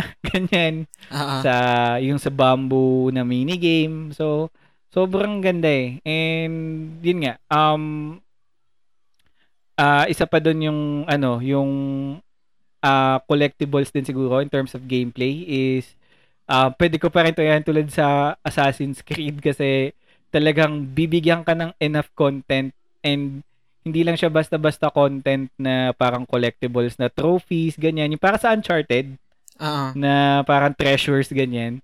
Um, lahat ng most of the things na pwede mong i-grind in terms of collectibles is may significant impact naman sa gameplay. Like Mm. yung siguro yung skin wala, pero yung tipong mga additional na resolve meter, 'di ba? Yung mga armors ganyan. So worth it siyang i-grind for me in terms of yung mga collectibles. So yun, so far sa akin. So, sa'yo ba, na-enjoy mo ba ng, ano, yung gameplay niya in general? Yes, um, all, pa, ah, halos agree ako sa lahat naman nabanggit mo. I think itong gameplay and then sound and then art style, visuals, graphics, etc. yung bumuhat sa sa Ghost. Pero regarding dito sa, sa gameplay muna, nung una ko siyang nilaro, um, and naka-normal mode pala ako. Ay, yung una ko siyang nilaro, ah, medyo ah hindi ako okay dun sa walang target kasi dito sa sa Ghost hindi ka makakapag-target eh. Yung target mo sa kalaban is directional, hindi yung Ah. nakalock ka sa isang character Oo. sa isang kalaban, walang ganun, hindi nalalock. So free targeting. Basta kung saan mo lang i- ipopoint yung yung direction mo, yun yung Mm. aatakihin ni Jin. So nung Mm. una, um, hindi siya nag-work sa akin. Nahihirapan ako kasi dahil sa camera. Kasi ikaw din mag adjust ng camera eh. Hindi katulad ng pag naka-lock on, nakasunod, naka-lock lang talaga yung target mo at then yung camera Ah. naka-lock dun sa isang kalaban. Ngayon, hindi siya, hindi ganun yung, yung ghost. Naka, walang, walang lock on and then makukumpara ko siya sa, kung nalaro niyo yung um, Shadow of Mordor, parang ganun Mm. siya. And eventually nag-work naman siya sa akin kasi natutunan ko na na, na, na master ko na yung yung game kung paano um ang maganda ang maganda kasi dito para siyang rhythm game eh na mahal mahal tiyold ko siya Mm. sa sa rhythm game na bawat ka, bawat kalaban may may kanya-kanyang um weapon na mag-work naman sa iba't ibang stances ni ni Jin. Kunwari, ang kalaban is naka naka-shield, merong stance si Jin na Yun, mag-work isa pa. sa sa naka-shield. Pag yung kalaban naman is naka-spear, meron din stance si Jin na mag-work sa naka-spear and so on and so forth. So paano bakit bakit siya naging rhythm game? Kasi yung mga characters na yon or yung mga kalaban na yon eh pwedeng sabay-sabay na na may encounter mo and then nasa iyo kung paano ka magtatoggle sa stance mo Mm. depende sa kung sino yung umaatake sa'yo. Kasi meron, meron siyang parang meter ng, ng stance na kailangan mong i-break na ala Sekiro. So, it's either ka, ma, makakalaban, ay mapapatay mo yung kalaban sa sa health, um, Mm. depleting the health points or HP or dun sa maubos yung yung ano nila yung um, stamina or kung ano man tawag nila dun or yung stance point Resolve. or anything. Uh, resolve ba yan? O, yun. Ah, para resolve ata. Ah. Mm, yun. And then, yun nga, para siya naging rhythm game kasi nga maraming kalaban na iba't ibang klase ko na, nasa iyo kung paano ka mag shift or mag mag-switch ng ano ng stances. Mm. And then may iba't ibang ano siya, may may iba't ibang tools si Jin bilang bilang samurai at bilang ghost kasi nga eto na nga natu- natuto na siyang gumamit ng ng mga tools na pinagbabawal sa ano eh sa code nila sa ano eh sa samurai eh. And dun dun dun, dun mas lumawak yung yung gameplay nito lalo na nung nagkaroon si si, si Jin na ghost stance na sobrang Mm. angas pag nakompleto mo yung meter and then parang free hit or free kill sa bawat Free characters. Yes. Di ba? Tapos, hindi lang yun. Deep din siya in terms of, ano, in terms of equipment. Kasi, nasa sayo kung ano yung build. Hindi naman, hindi, hindi May naman build siya. siya. Oh, may build siya, pero hindi siya kasing deep in terms of RPG elements. Pero, Yes. pwede kang mamili ng ng equipment mo or ng armor mo depende sa kung anong gusto mong playstyle. Kung gusto mo archery, um, equip mo yung yung Tadayori armor. Oo, yun. Or kung mas gusto mo na mabilis mag-build up ng ghost stance, meron kang um, armor pa, merong armor para doon and etc. So, yun yung mga um, gameplay mechanics na sobrang na-enjoy ko. At katulad nga na nabanggit rin ni Del, yung guiding winds. Kasi Mm. um, most of the time sa mga open world games, hindi natin na-appreciate yung yung visuals, yung landscapes, etc. dahil nakafocus tayo sa ano eh, sa destination natin eh, hindi sa journey, puta naks. Yes. Yung parang ganun. Hindi dito sa dito sa dito sa Ghost dahil nga guiding winds siya at wala wala kang pina-follow na na waypoint at compass. Naka-focus ka lang doon sa screen mismo, wala kang ibang tinitignan. And then yung guide mo mismo is hangin, part siya ng environment. Yes. Sobrang ganda nun. Kasi makikita mo yung buong lugar. Eh, at, at, ilagari ko konti dito sa sa visuals ng Ghost, no? Kahit di pala pa tayo doon. Mabilis lang. Mm. Sobrang ganda ng visuals aesthetic ng ano, ng Ghost. Sobrang ganda. Lalo na ako na, na, na time na unang nilaro ko to. Sobrang na-addict ko sa photo mode na di, ito nga at actually umubos ang oras ko eh. Kakalaro ng Part Ghost pa eh. rin naman ng gameplay ang photo mode eh. Oo, oh, yun. Pero yun nga, grabe, sobrang ganda, sobrang Japan na Japan. Siguro yun, yun yung pinaka perfect eh, Ah. ano, way to describe yung ganda ng ghost eh. Anyway, um, dagdag pa dito is yung yung mga improvement sa ano sa open world mechanics katulad ito napakasimple lang nito. Nag, nagla, kung naglalaro kayo ng ano ng ng mga open world tapos may AI na Mm. partner mo tapos mayroong isang mission Mm. tapos pag pag ano pag kasabay kayo kunwari nangangabayo, yung may iwan mo siya. Mm. E, eto sa Ghost hindi eh, parang Antayin na- ka. aantahin ka talaga tapos kung kung ga- kung naglalakad ka lang, kung gusto mo maglakad lang para matapos yung dialogue mo, pwede ka lang maglakad. Tapos tapusin mo yung dialogue or pag gusto mo naman tumakbo, tatakbo din 'yon. So sobrang sobrang galing ng ng para sa akin 'yon. And eto pa, Mm. bago ako makalimutan. Yung I think pasok na rin to sa gameplay pero more on programming na to eh. Yung gaano kabilis yung loading time ng Ghost. Yes. Grabe. Nagulat din ako dyan. Grabe. kung, kung kung naglaro ka ng Red Dead or ano pang mga open world or sabi natin Final Fantasy 15 or kung ano pa ba um, Assassin's Creed na pag nag nag fast travel ka sa isang pang- from point A to point B pwede ka pang tumingin sa Facebook mo ng status, mag-scroll ka sa Twitter, sa Instagram.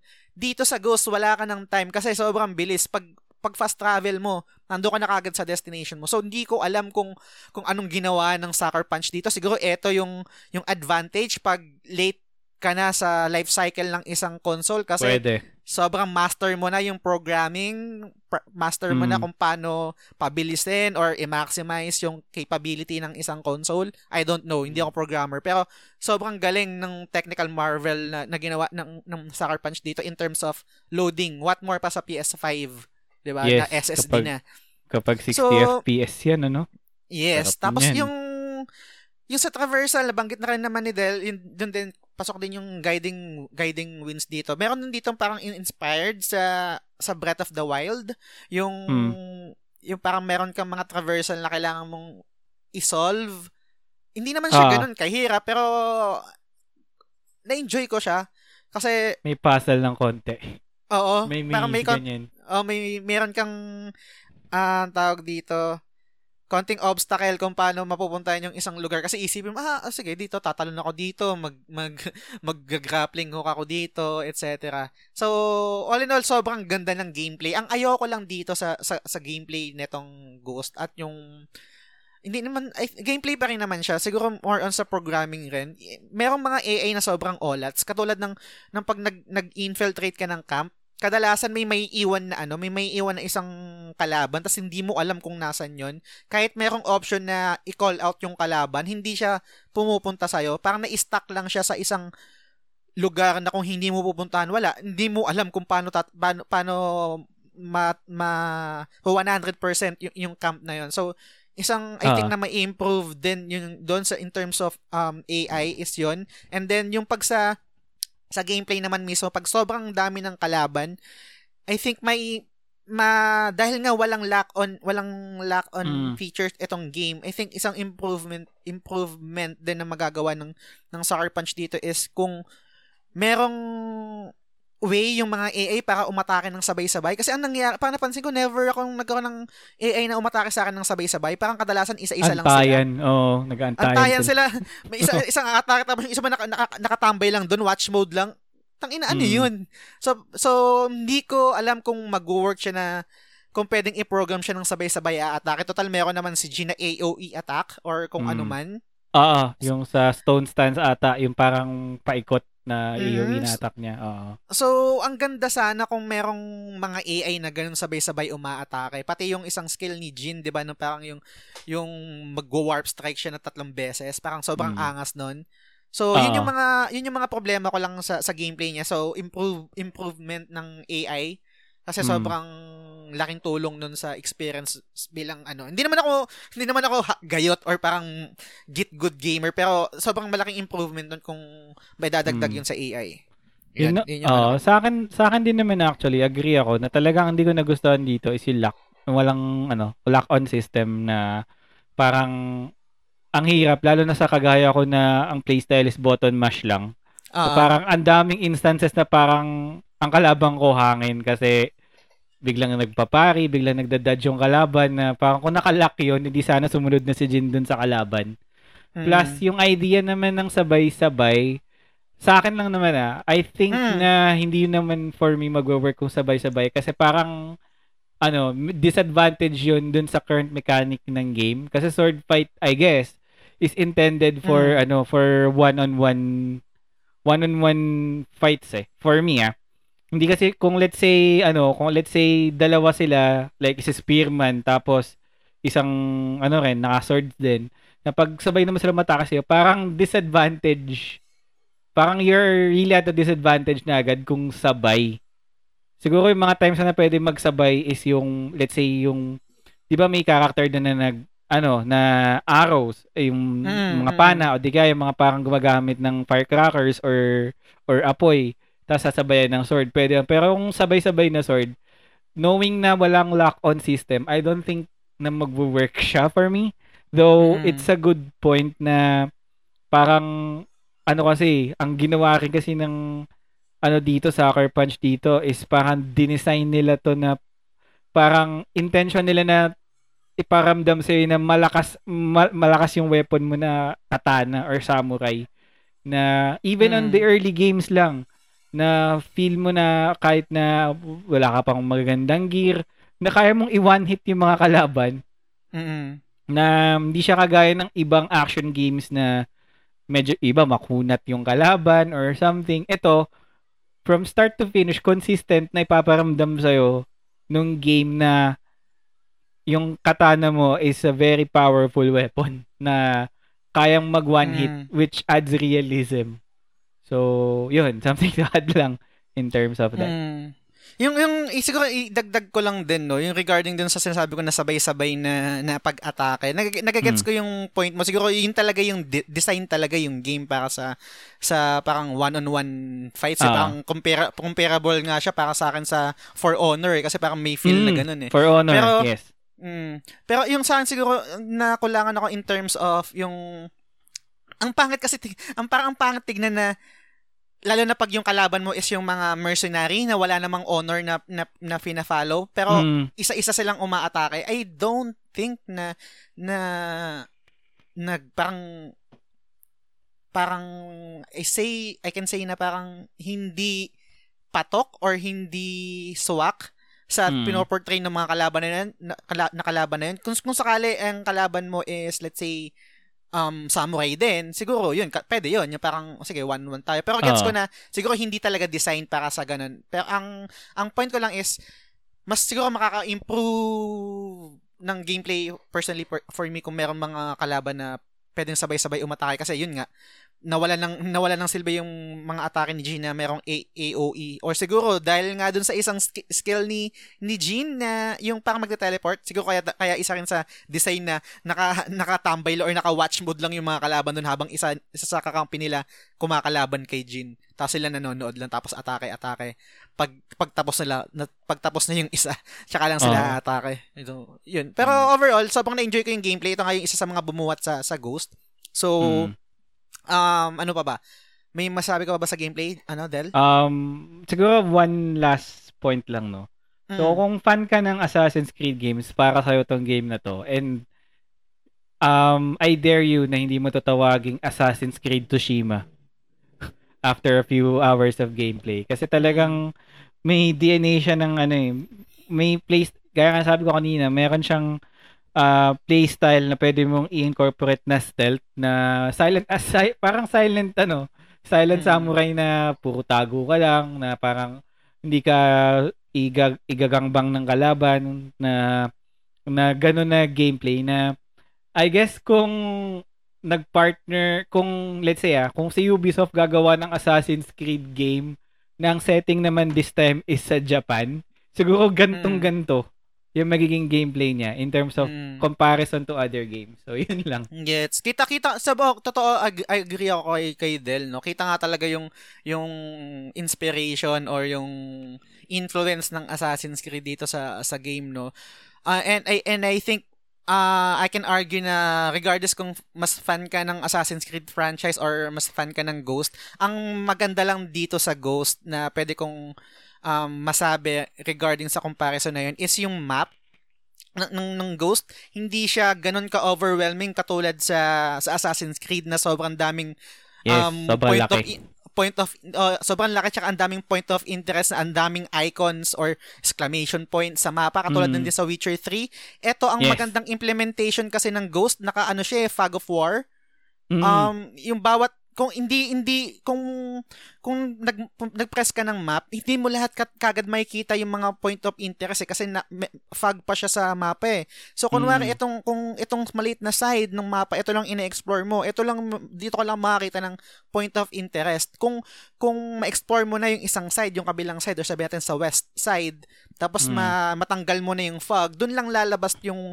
yung mga point of interest and I think sobrang laking tulong nun mentally Kat- kasi ako katulad ko na medyo hindi na I think sige na admit ko na medyo ah, na OC ako sa map na parang gusto ko i-clear kagad lahat so doon sa way na ginawa ng, ng Assassin's Creed sa mapa na okay parang niloloko ko nung game na okay ito muna i-clear ko hindi ko na muna kailangang i-clear itong may fog dito sa side na to kasi ito lang yung nakikita ko na parang mayroong point of interest or may mga Oo. icon na pwede kong explore. So, yun. Pero, yun nga, gaya ng sinabi ni Del, ang laki ng, ang laki ng similarity at kitang-kita yung influence ng Assassin's Creed dito sa game na to. Yun din siguro yung masasabi natin na ano eh, nakakadagdag sa gameplay loop mo eh. Kasi nakaka-addict yung makita mo yung map na kompleto.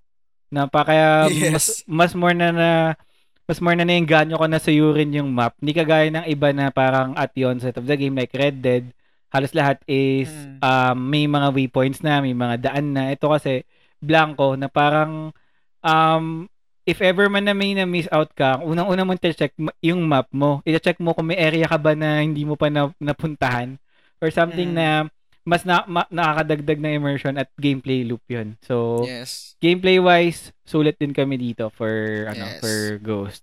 So, ayan, um aside dito, siguro punta na tayo sa ano, medyo mga lighter topics na which is graphics na I guess naapyawan na rin natin eh. So, Mm. Kamusta naman ba? Worth it naman ba yung paghihintay natin ng ilang taon or yung mga ilang delays nila in terms of yung visual ano naman, visual appeal naman nitong game na to sa'yo? Kamusta? Sobrang ganda. I think, pwede kong i-debate na ito yung pinakamagandang visuals na, na nalaro ko this 2020. Tatalo niya ang Last of Us? Yung yung The Last of Us maganda siya in terms of ano eh, yung bleakness, yung harrowing ganong setting eh. Kumbaga magkaibang emotion yung yung pinapakita kasi nitong Ghost at sa pinapakita ng The Last of Us eh. Andun yung yung mastery ng ng technical side ng ng The Last of Us in terms of um graphics, visuals eh. Ito naman kasi etong sa Ghost depende sa kung anong mas mag-work eh. Nag-work sa akin tong tong visuals ng ng Ghost kasi sa time na nilalaro ko siya, Mm. yung parang mas gusto gusto ko lang ng time na mag mag-relax, gusto kong mag Yes. mag-explore sa mundo na wala akong iniisip. So, Mm. hindi ko sin- hindi ko sinasabi na na parang definitive na mas maganda itong graphics or visuals ng ng Ghost sa The Last of Us kasi hindi. Kumbaga mas Hmm. para lang sa akin yung visuals kasi ng ng Ghost sobrang sarap sa mata eh. Kaya nga nasabi Yes. ko kanina, bawat lugar pwede kang mag photo mode. Pwede kang mag Mm. picture taking kasi sobrang ganda ng scenery, aesthetics, and then yung Mm. landscapes niya eh. Yung sa The Last of Us naman, yung mastery nila ng ng attention to detail, I Mm. think walang tatalo sa ngayon. Kasi Mm. sobrang ganda talaga bawat sulok, parang pinag-isipan. Dito naman sa Ghost, doon medyo talo siya kasi mapapansin mo yung mga camp, parang Mm. copy-paste lang Paulit yung ulit. mga assets, yung mga Mm. assets. Pero maliban doon, sa scenery, sa landscape, sobrang ganda na itong Ghost. And yung Kurosawa mode, hindi ko siya Yes. gin- hindi ko siya ginamit. Ti- Tinesting ko lang siya pero yun nga, sobrang ganda talaga film like kung kung Mm. madidescribe siya. Parang ginawa talaga siya in in in mind na kailangan magmukha siyang Kurosawa film. Kung kung paano Mm. yung aesthetics ni ni Kurosawa sobrang na-apply dito sa sa game na to. Ikaw ikaw Mm. ba? Yung ano yun eh, yung tinatawagan na samurai cinema mode. Actually sa akin masakit sa mata eh. Tinry ko Mm. lang din siya once, pero nung nakita ko na parang ang hirap or parang ang boring tignan, tsaka masakit Mm. sa mata talaga, binalik ko na lang dun sa regular mode. So, Mm. Ayun, okay naman. Sa akin naman kasi in terms of ano, in terms of graphics, sa akin ah, in terms of sa sa Hmm. design ng ng ng human models nila, um maganda, but I guess sa akin mas maganda ang Last of Us when it comes to that though uh, maganda yung point na sinabi mo kanina na yung attention to detail kasi ng Naughty Dog knowing na hindi naman to open world game na may mas bud mas Mm. marami silang budget na maglagay ng kahit ng mga tiny details yun yung medyo Ah. naging ano sa akin medyo hindi nag-resonate sa akin. Ang nag-resonate naman sa akin dito is yung pagiging culturally accurate ng ng Japan dun sa mga graphics na incorp sa mga assets nila. Like for Mm. example, yung armor, yung yung ano, yung mga yung mga towns, yung mga bahay na Ah, ganun na ganun eh na lalo na yung mga castle, 'di ba? Na makikita mo lang yan sa mga YouTube YouTube pero parang nung Yes. nilalaro mo yung Ghost of Tsushima, wow. Para ka na rin nag ano eh, para ka na rin nag-tour.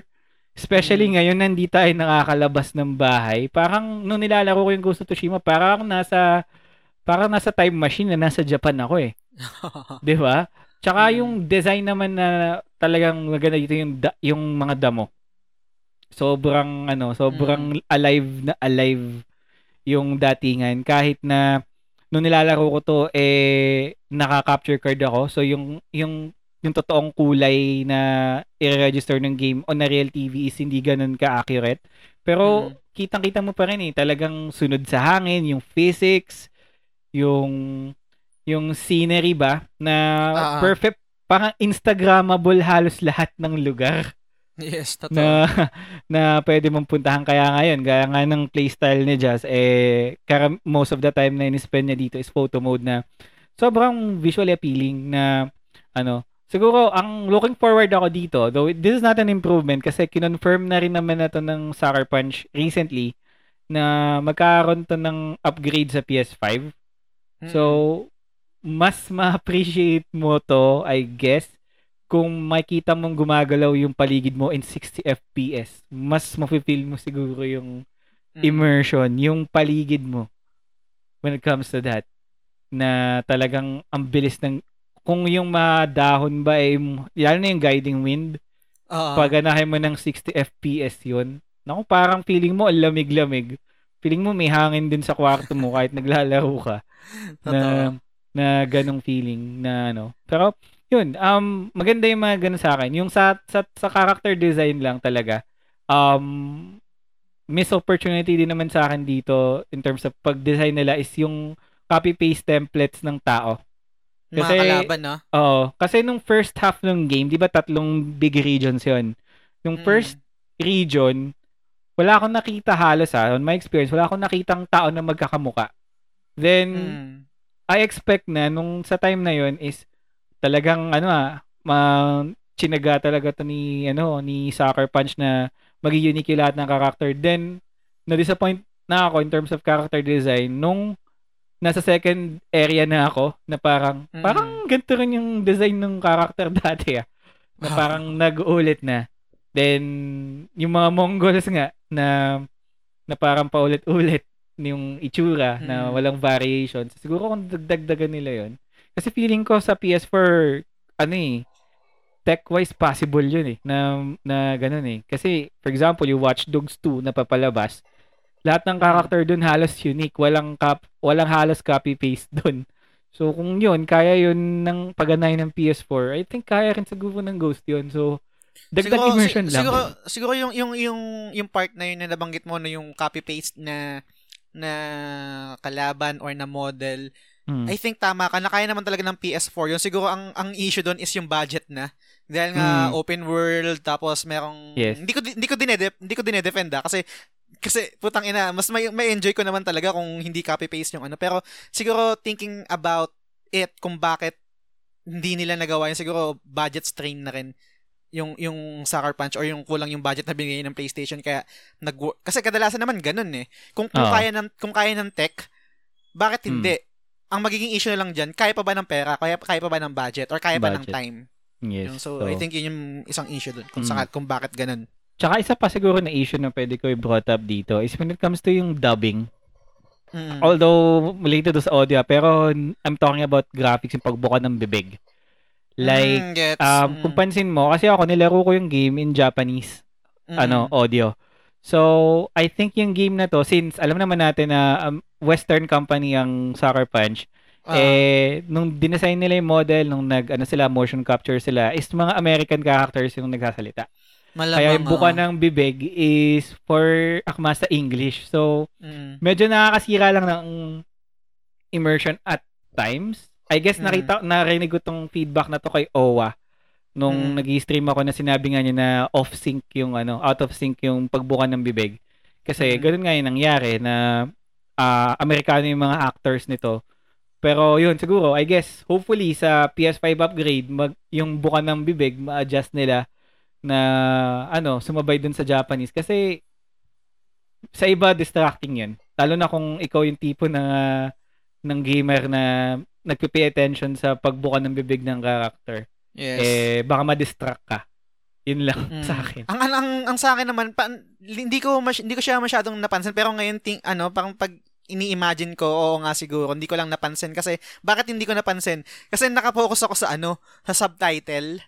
Ah, nagbabasa ako, nagbabasa ako ng subtitle pero siguro kung kung yun nga pag nagbig, nag, nagbigay ako ng attention sa buka ng bibig, siguro mas ma, madidistract din ako. Madidistract din ako dun sa o, o, magiging off-sync ng buka ng bibig sa ano, sa dialogue nila. Yes, but overall, maganda. Um, if may opportunity kang laruin ulit sa PS5, laruin mo ulit. At kung di mo pa So, na- speaking of na, Yeah. na, na, nabanggit na natin yung dialogue na. So, balikan natin Hmm. tong isang category naman which is yung sound and music. Kasi nga Hmm. na, na, na, na pag-usapan na rin natin yung ano, yung dubbing. Isa Hmm. dito na lately ko lang din alam. Sabi ko parang familiar yung boses ni Jin Sakai. yan. Narinig ko na tong tao na to ah. Mm. Tapos yun, eventually nalaman ko, yung ka, yung actor pala ng Japanese, ah, yung Japanese voice actor ni, ni Jin Sakai is si Kazuya Nakai, which is Mm. yung voice actor din ni Roronoka, no, ni, ni Zoro. Ah, ni Zoro. Sa One, sa One Wow. Piece. Oo. So, yun, late ko lang din nalaman. So, all in all, okay naman ako sa sa voice acting ng ng Japanese pero hindi ko rin masabi in terms of execution or kung kung okay rin ba sila kasi ito yung isa sa illusion pag hindi ka native speaker ng isang language eh. Parang Mm. hindi mo naman din ma-judge kung tama ba yung pronunciation nila, tama ba yung diction nila. Kasi hindi ka native speaker ng language na yon. Unlike pag pag at least kahit paano pag English, makikita mo yung accent. Ah, Baroque accent to or ah, anong Mm. accent nito or mali yung grammar nito. So may Mm. illusion na hindi na, ma- na maganda yung yung yung voice acting pero overall base sa mga experience ko sa panonood ng anime, ng J-drama or something, okay naman. Um, Mm. nag-work naman sa akin yung voice acting. Ang isa pang malupit dito maliban sa sa voice acting na isa, sa di- isa din sa bumuhat sa sa Ghost sa overall experience nito is yung yung music kasi Mm. grabe, parang parang alam mo well researched eh. Ganun yung- ganun siguro yung yung parang pinaka perfect description or masasabi ko dito sa sa, sa, sa music ng ng Ghost na akma sa theme ng game and then meron din Oo. yung yung mga environmental sounds ng mga chirping ng birds, yung Yes. tunog ng hangin, tunog ng grass, tunog ng ng kulog, Mm. everything parang in unison dito sa sa, sa game na to na sobrang nag-improve or nag nag-maximize ng gaming experience mo as a whole. And yung mga compositions lalo na yung pag nag ah lalo na nung pag nag-ano ka ng ng anong tawag dito? Yung parang poem? Yung Um, haiku? Yon yung haiku, yung parang yung boses ng babae na naghaham lang Ah, sobrang ewan ko relaxing sa akin eh. Eh, yung music pala and then yung games music pala composed to ni Iltan Eshkeri and then ni Shigi Shigeru Umebayashi. Hindi ko alam Mm. kung ano yung mga previous works nila pero kung si kung ano man sobrang galing nyo mga sir ah. sa ginawa niyo sa Ghost. Wala akong wala akong wala akong olats na na na sound na music. Siguro yung in terms of design lang, yung paulit-ulit lang kasi nakaka nakakasawa na rin yung ulit yung sinasabi ning ng mga Mongols pag nakikipag-duel ka sa kanila. Yun lang Tosho. siguro. Yun, lang, yun lang siguro. Hindi mo sa- tayo mata ko dun, dun sa mga archer. sigaw na sigaw. Tosho, tosho. Mag- Yun lang siguro. Sana, sana may ibang vari- variation lang Oo. sana ng dialogue Mm. sa ganun. Pero yung in terms of voice acting and then yung um, sounds and music, overall, okay sa akin. So, ikaw, Del. Oo, okay naman. Um, sa akin, yun, I agree. Dun sa, ano, dun, ilang beses ko na itong nabanggit sa episode na to, ah, culturally accurate sa tema ng game, yung Mm. sound selection nila, na hindi over the top, hindi, yung tipong, in-expect mo sa most games na, for example, pag boss battle na parang medyo rock na yung tunog, mabigat, ito parang kalmahan lang eh. Na at the same time, ayun, it adds immersion pa din yung mga selection ng ano, kasi sobrang minimal but at the same time may ano may attention sa detail like for example yung ang pinaka gustong gusto ko dito in terms of um yung mga ano lang mga background sounds lang is every time na humihiwa si Jin ng espada like sa kalaban or sa ano Mm. ramdam na ramdam mo eh yung Mm. ano yung hiwa ng samurai na parang may im- na, minsan may time na parang na-startle ka eh na ano na sobrang ano sobrang immersive niya in a way Mm. yun ang di ko naman nagustuhan rather is voice acting ng English Ay, Um, hindi ko kasi siya na-try eh. n- na-try ko siya pero Mhm. siguro after alam ko dinare ako ni Owa nun or ni Ken Vermon na i-try yun. So, tinry ko. Pero after nun, binalik ko din sa Japanese. Kasi, Mm. parang medyo nakakawala ng immersion at nadidistract ako dun Mm. sa ano, dun sa way ng pag-dub nila in, ano, in English. Kasi, um, English, kung English dub ang gagawin mo for me, wag mo nang gawing baroque English. Kasi parang medyo may mga baroque, hack- may mga baroque tones eh. Parang feeling Japanese English. Mm, Yung, gets. yung style na magsalita ka na lang na straight na English, di ba? Ah. para ano, parang nanonood ka lang ng mga dub na anime sa Netflix. Pero yung kasi na-distract ako eh. Kaya yung parang na, narot, narotong English dub nun. Oo, Sinubu, na- sinubu, sinubukan kong panoorin yun. Sobrang cringe. Yung Oo. I believe ba yun? Yung parang ganun. mm, Yung line ni Naruto. Anyway, sobrang cringe Oo. na naalala ko. may mga parang catchphrase na datebayo na Oo. mga, ma, makaka-capture na yun sa Japanese audio eh. So, yes, that goes yes. may mga ganun din na parang um hindi sa akin talaga nag-work yung English dub. Though, magagaling, magaling naman. ah, I think magagaling naman yung mga na-hire nila na actor. But for me, siguro dahil may ano lang din, bias lang din dahil anime nga, di ba? Nasanay tayong Mm. manood ng anime na parang every Japanese content dapat sanay tayong mag-subtitle. Yes. So, ayun, parang off. Off lang talaga yung English audio. But Japanese audio, yun nga, na gaya nga sabi ni Jasoro no Azoro ba naman yung boses ni Jin eh. Na Yes. sobrang ano naman, sobrang bagay naman Mm. sa kanya na parang mysterious, medyo mamang-mama, ganyan. Mm. Na um panalo, like parang anime anime feels na hindi pilit, I guess. Mm. So, ayun, um audio-wise panalo except for English voice acting for me. Yun. So, ano pa ba yung mga things na pwede nating i-add when it comes to Ghost, no? Kasi, I think, na-cover naman na natin yung lahat. But, in terms of yung overall experience mo, sa sulit naman ba yung binayad mo dito sa game na to?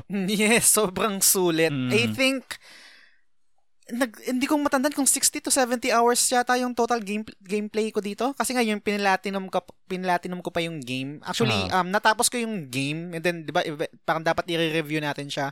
And Mm. then, nangyari yung mga nangyari. And Ah. then, nagpahinga ako. Das binalikan ko lang siya, parang chani-chani lang sa mga, sa mga achievements. Mm. Doon ko mas lalong na-appreciate yung open world um scenery nung game eh na yung free roam niya. Kasi nga parang meron yatang moment na parang 15 minutes lang ako nag-roam wala akong ginagawa. Wala lang. Ah. nakakabayo lang ako. Sobrang relaxing pati yung music yung yung aesthetic etc so overall thoughts ko dito kung kung, kung sakaling um ang hirap sabihin eh kasi depende eh. Siguro ito yung game na pinaka na, ah, ito yung game na pinaka nag-enjoy ako ngayong 2020 Mm. kahit ang game of the year ko pa rin currently is The Last of Us Part 2 pero Ah. kung yung overall experience as a game as a video game Mm. Ghost yung pinaka the best sa akin na parang nag-enjoy ako etc. Kasi sobrang debatable para sa akin sa, sa isip ko yung yung ginawa kasi ng The Last of Us doon sa in terms of um storytelling eh. Pero in in in an art form mas Yes. the, mas ano naman yung The Last of Us lalo na yung yung yung courage nila to ah, na parang kahit hindi magustuhan or maging divisive yung game. Ito naman in terms of um, um video game kung i-judge mo siya as as as it is sobrang nag-enjoy ako sa experience nito eh. Um, yun nga lang, may, yung hindi ganun kabigat yung, yung, yung story niya, hindi ganun ka-relatable or ganun ka multi-dimensional ng character ni Jin and most of the time sa akin pag nilalaro ko si Jin eh wala akong pakialam sa nararamdaman niya mas may Mm. pakialam ako dun sa nararamdaman ng mga side characters katulad ni ni Master Ishikawa ni Lady Maza- Mazako Mm. ni Yuna, ni Kenji, ni Ryuzo, etc. na mas interesado pa ako doon. It tells me na may kulang, may kulang sa sa character ni Jin or I don't know kung sinadya nila na bland yung character para i-project mo yung sarili mo or parang maging or parang maging um um viewfinder lang si Jin para i-experience yung story ng ng Tsushima as a whole pero hindi eh kasi siya yung main character eh hindi siya parang Yeah. um hindi siya parang hero ng persona na na parang walang or parang he- hero ng persona tuloy yung hero sa ano sa Dragon Quest or yun nga Mm. parang persona rin na walang masyadong um Silent personality protagonist. Oh, so, Mga ayun, silent yun, yung, protagonist. yung, yung pala Ah. yung term na hinahanap ko, yung silent protagonist. Ah. So, hindi, I think hindi nag-work yun eh. Pero overall experience, sobrang lupet. Mm. Sobrang highly, ah, highly recommended itong game na to bilang eh, hindi pala, hi- hindi, hindi na, wala na palang, wala na palang purpose yung highly, yung highly recommended kasi most likely, pag pinakinggan mo to, nalaro mo na eh. Ah. Nalaro mo na to eh. Doon pala yung sa non-spoiler. Pero yun, sobrang na-enjoy, na-enjoy ko yung game and then, I, in- magkakapitpitan ng, ng bayag or magkakaputulan ng daliri kung hindi to nominated as Game of the Year. Yes, I agree. So, actually, ako, sa akin din naman, most likely Mm. pares din tayo ng sentiments na for me, it's a masterpiece of its time and it's the perfect ah. Ako, ako kasi parang sa akin, i-consider ko na to na one song eh. Kahit sabihin Mm. natin na, sorry, si Forbidden West tsaka si Miles Ay, oo, Morales, oo. whatnot, Mm. is lalabas yan sa mga ano, lalabas pa rin sa PS4 yung mga PS5 exclusive games. Eh, for me, pwede ko Mm. na itong i-consider na swan song eh. Kasi for its time, bago pa officially ma-launch yung PS5, ito na yung pinakahuli. And I guess, um, it's the perfect way for Sony to end their exclusivity with PS4 with the bang. So, um, masterpiece siya in terms of, um, in terms of, uh, graphics, combat, audio, story-wise, I guess, magiging subjective to. Depende sa kung, let's say, kung ano yung mga trip mo. And Mm. siguro gameplay na rin, konti, medyo magiging subjective yan. But, um, yeah, um, if, let's say, nalaro mo na to, I guess, what I can suggest para mas ma-feel natin to is antayin natin yung update Mm. na unfortunately hindi na namin mako-cover sa episode na to but I'm looking for I'm looking forward for better things sa game na to kasi yun nga I think hindi pa dito natatapos yung kayang i-offer ng Ghost of Tsushima and with the new updates like yung new game plus so Mm-mm. ano yun additional difficulty ano rin yun spike din yun kung dun sa mga mahilig sa Get Good plus yung medyo na-intriga ako dito is yung Ghost of Tsushima Legends yung multiplayer Mm-mm. kasi, um, ano eh, parang naiintriga ako in terms of ano kaya yung magiging gameplay nito in general na parang magiging ala Final Fantasy Comrades ba to na multi I, I think ganun yung gameplay niya, parang PvE siya, 'di ba?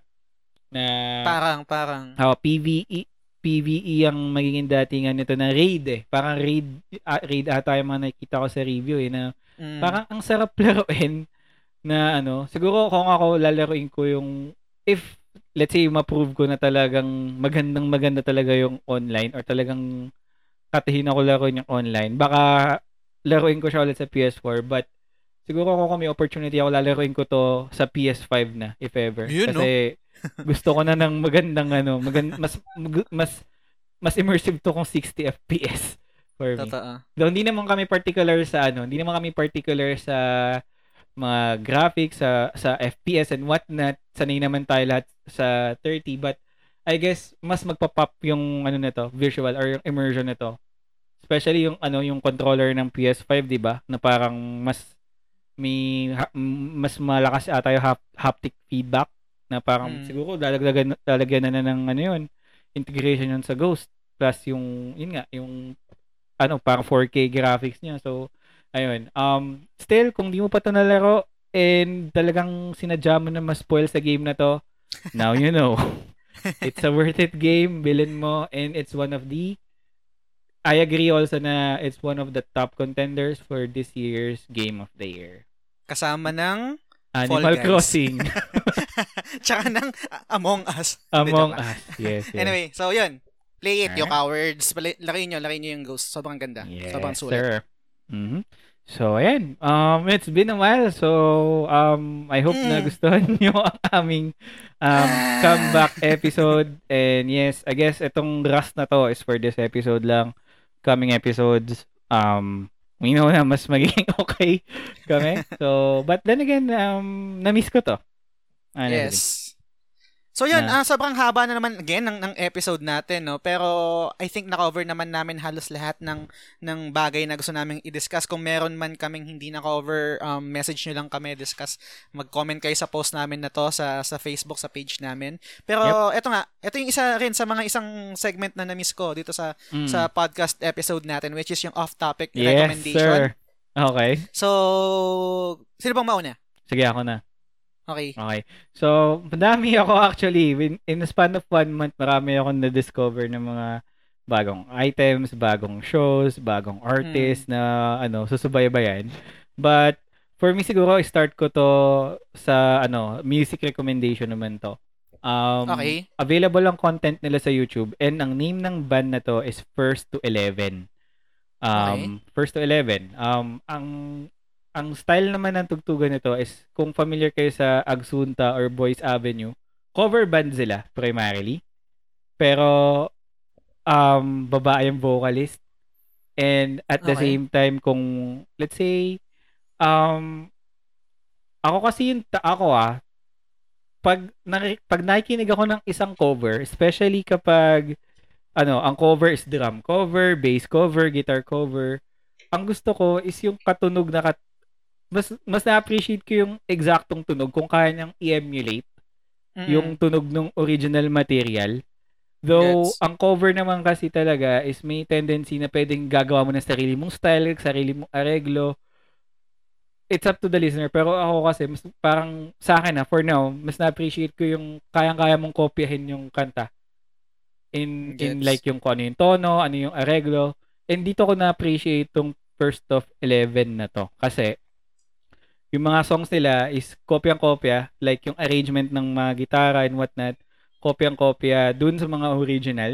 So, parang, let's say, nakikinig ka ng, pinapakinggan mo yung original, pero ang singer babae. So, Anong song anong song cover nila yung makarecommend mo E.T.. na pakinggan ng ano? E.T. ng Katy Perry. Ang Okay. dami, oh, Okay. tsaka ang maganda pa dito is sobrang broad ng mga kino-cover nila na from Katy Perry to Paramore to Red Hot Mm. Chili Peppers to Yellow Card na yung most of songs nila is I guess songs na mag-hit sa'yo as a millennial na for Mm. sure naging sound trip mo yung karamihan sa mga kinover nito to the point na during hiatus naging playlist ko to and um ang isa pa sa ma-recommend ko dito sa kanila is lahat ng Katy, Katy Perry covers nila kasi um small confession lang um Mm. during quarantine nagkaroon ako ng parang sobrang bias na fan base kay Katy Perry kay Katy Perry na Sobrang, sobrang na- random ah. sobrang random kaya nung naghanap ako ng mga kanta na cover ng kanta na Katy Perry ni rock version doon ko na discover Mm. tong ano tong ah, first of 11 so available yung content nila sa YouTube sa Spotify, sa iTunes, sa kung saang streaming platforms and every week nagre-release sila ng magandang content. So, kung gusto mo na mala Boys Avenue na sound trip pero rock. And yeah, parang Chindetera, mga ganyan datingan, eh, magandang i-sound trip to First to 11. Tsaka si Katy Perry na din. First to 11.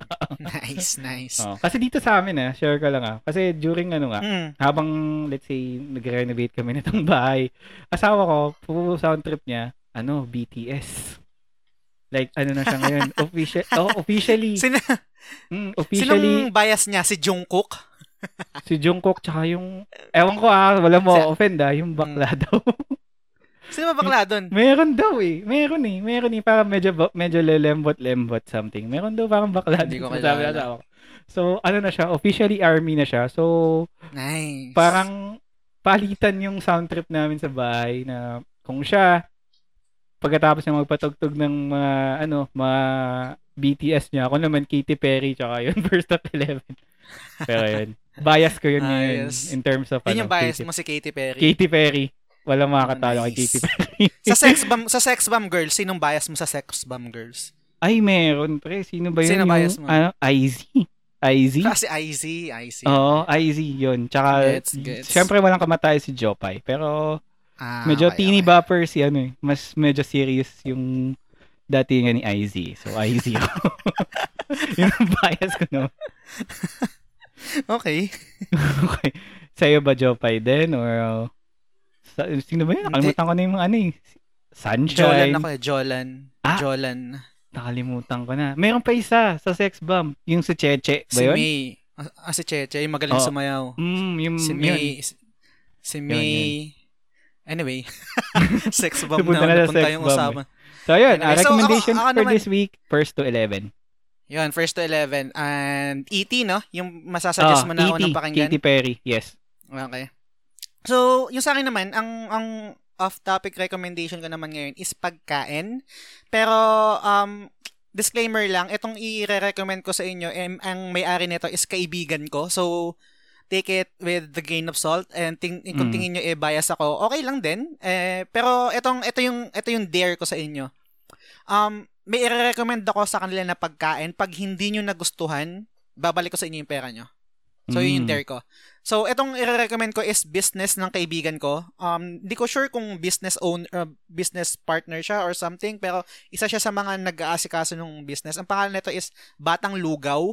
Um, Mm. dito siya sa Tagig, dito siya sa Tagig malap ah, sa amin. So, kung taga-Tagig ka, um, pwede nyo silang i-follow sa Facebook or pwede nyo akong i-message para i-relay yung, yung information dun sa kaibigan ko. Ang, ang mga ino-offer nila is mga ah, wings, and then, yun nga, lugaw, Topsy, etc. Pero ang marirecommend ko sa Batang Lugaw na pagkain is yung yung wings nila. Dalawa. Um, Parang ang labo dalawang- ah. Batang lugo pero wings. diba? Kasi nag-originate, Kala ko nag-originate- re-recommend mo. eh. Hindi. Nag, ang, ang story kasi, nag-originate sila sa sa business or dun sa parang first product nila na, na lugaw. And then, Oo. nag-branch out sila sa ibang product which nga yung wings. So, ah, nag-stick na lang sila dun sa name kasi napangalanan na yata na Batang Lugaw kahit na nag-branch out sila sa ibang type ng ng product. So, yun. Anyway, pero ang marirecommend ko nga talaga is yung fla- dalawang flavor ng wings nila which is yung one, Imperial Glaze and then yung number two, yung Mm. shawarma. Yung Imperial Glaze naman, kung yung yung yung palate nyo o yung taste palate nyo is naglilin towards sa matamis, Ah. para sa inyo tong para sa inyo tong Imperial Glaze. Pero pwede rin kayong magpa um, personalized. Pwede nyo rin lagyan ng konting anghang. Pwede rin naman yun, i-request nyo. Ito namang Mm. shawarma, hindi ko alam kung paano i-explain yung shawarma, pero lasang shawarma pero wings. May aftertaste sa bibig. Hindi eh. Walang, walang after, walang aftertaste eh. Pero sobrang sarap niya for me. So kung kung yun nga ang dare ko lang sa inyo kung taga-tagig kayo or kung taga ibang lugar pero willing kayong mag ah, yun nga sa shipping fee and sa tingin nyo pag kinain nyo hindi nyo nagustuhan fake news or in-over hype ko itong pagkain na to babalik ko yung pera. I-refund ko sa inyo yung nagastos nyo dun sa pinambili nyo ng ano, ng pagkain. Mm. Kasi Eh, kahit kahit hindi ko kaibigan to, no, tong kaibigan ko na to, at matikman ko to, um, ipopromote ko eh, kasi sobrang sarap talaga. Actually, kinausap ko na yung kaibigan ko kung, kung pwede ako sa kanilang mag, mag-invest as a business partner. ah. Kasi sobrang naniniwala ako na magbo-boom tong business nila. Nakikita ko Mm. yung, hindi naman ako si Nostradamus, pero sa pagtikim pa lang ng produkto nila, lalo na yung Imperial Glaze, tsaka yung, yung shawarma, nakikita Mm. ko yung future nila na magbo-boom to. Uy, So, ayos yun yung yun yung ano, yun yung yun yung rec- off-topic re- recommendation ko ngayon, batang lugaw pero chicken, wings. pero laki. Pero ito yung nakikita ko sa Hmm. mga post mo lately. Yung- Ito yung malalaking wings, di ba? Malalaki yung manok Bali, ah, talaga nila. Pero Bali, malala- tatlong wing, Ah, tatlong wings lang siya na hinati. Kumbaga parang yung kung kung may imagine mo yung wing wing sa wing part sa Chicken Joy, 'di ba parang Mm. meron siyang part na yung pinaka-pakpak niya, ah, and then yung parang maliit na drumstick. mm, So hinati yun. So bali magiging six pieces yata kung di ako nagkakamali. ah. Parang ganun. pero tatlo lang so siya. sobrang mm, pero tatlo lang siya. Pero Mm. yun nga, sobrang sulit kasi ng flavor, yung timpla pati yung pagkaka-fry, Mm. crisp. Na-imagine ko kasi dito nag-crave kasi ako lately sa Korean chicken.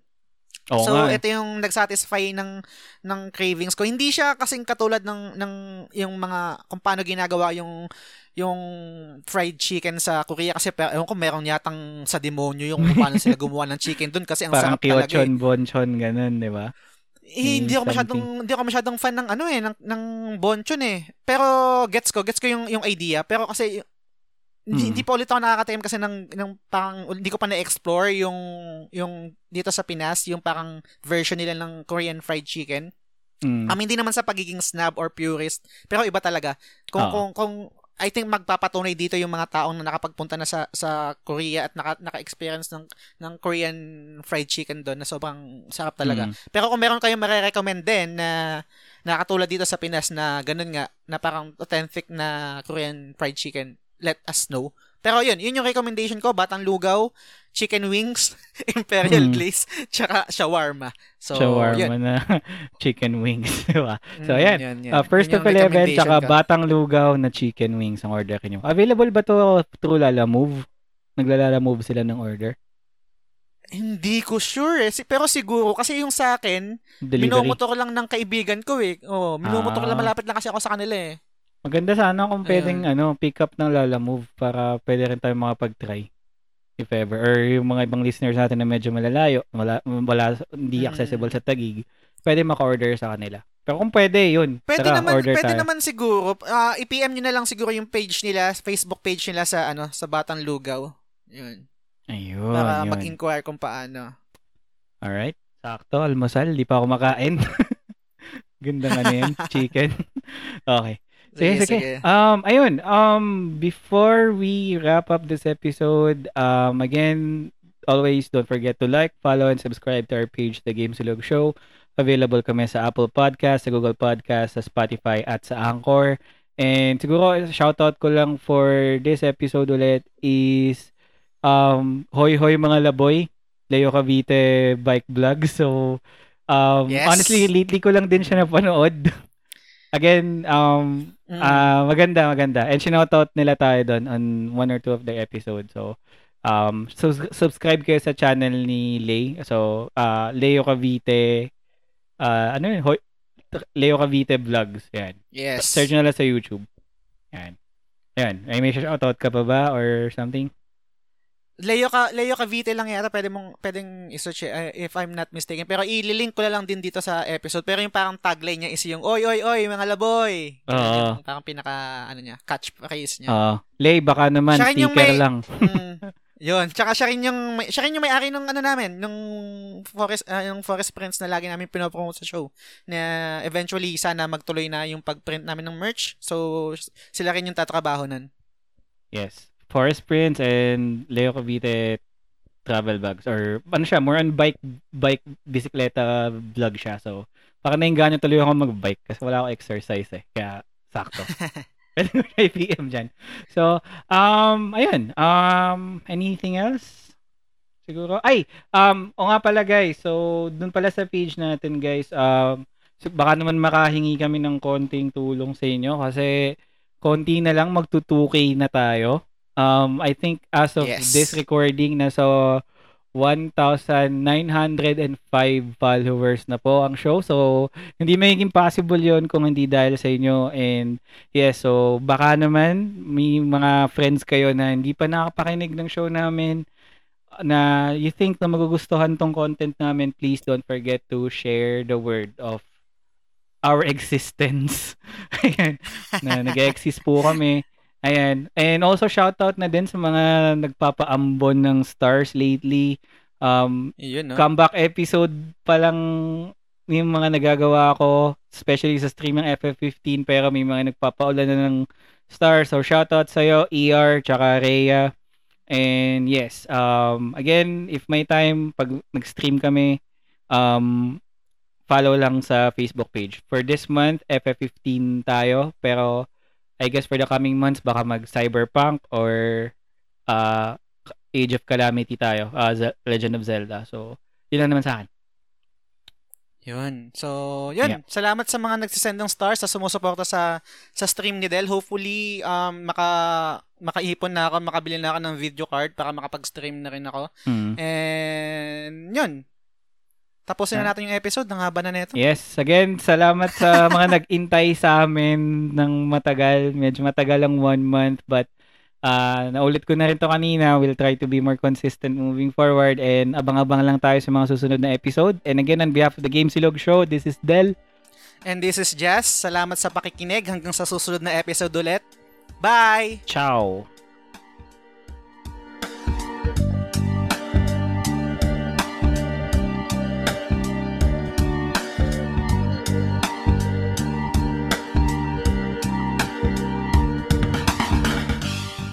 Game Silog Show ay kwentuhan podcast about video games. Available ito sa lahat ng platform tulad ng iTunes, Spotify at Google Podcast. Every Monday ang bawat episode. Well, depende sa schedule namin ni Del. Kung nagustuhan nyo ang episode na to, sana i-review nyo sa iTunes at sa Facebook. Kung hindi naman, okay lang, i-review nyo pa rin. Kung meron kayong opinion, suggestion, or trip nyo lang mag-share ng thoughts sa kahit anong bagay, punta ka lang sa at The Game Silog Show sa Facebook at sa Instagram. So yun, salamat sa pakikinig hanggang sa susunod na episode ulit. Bye!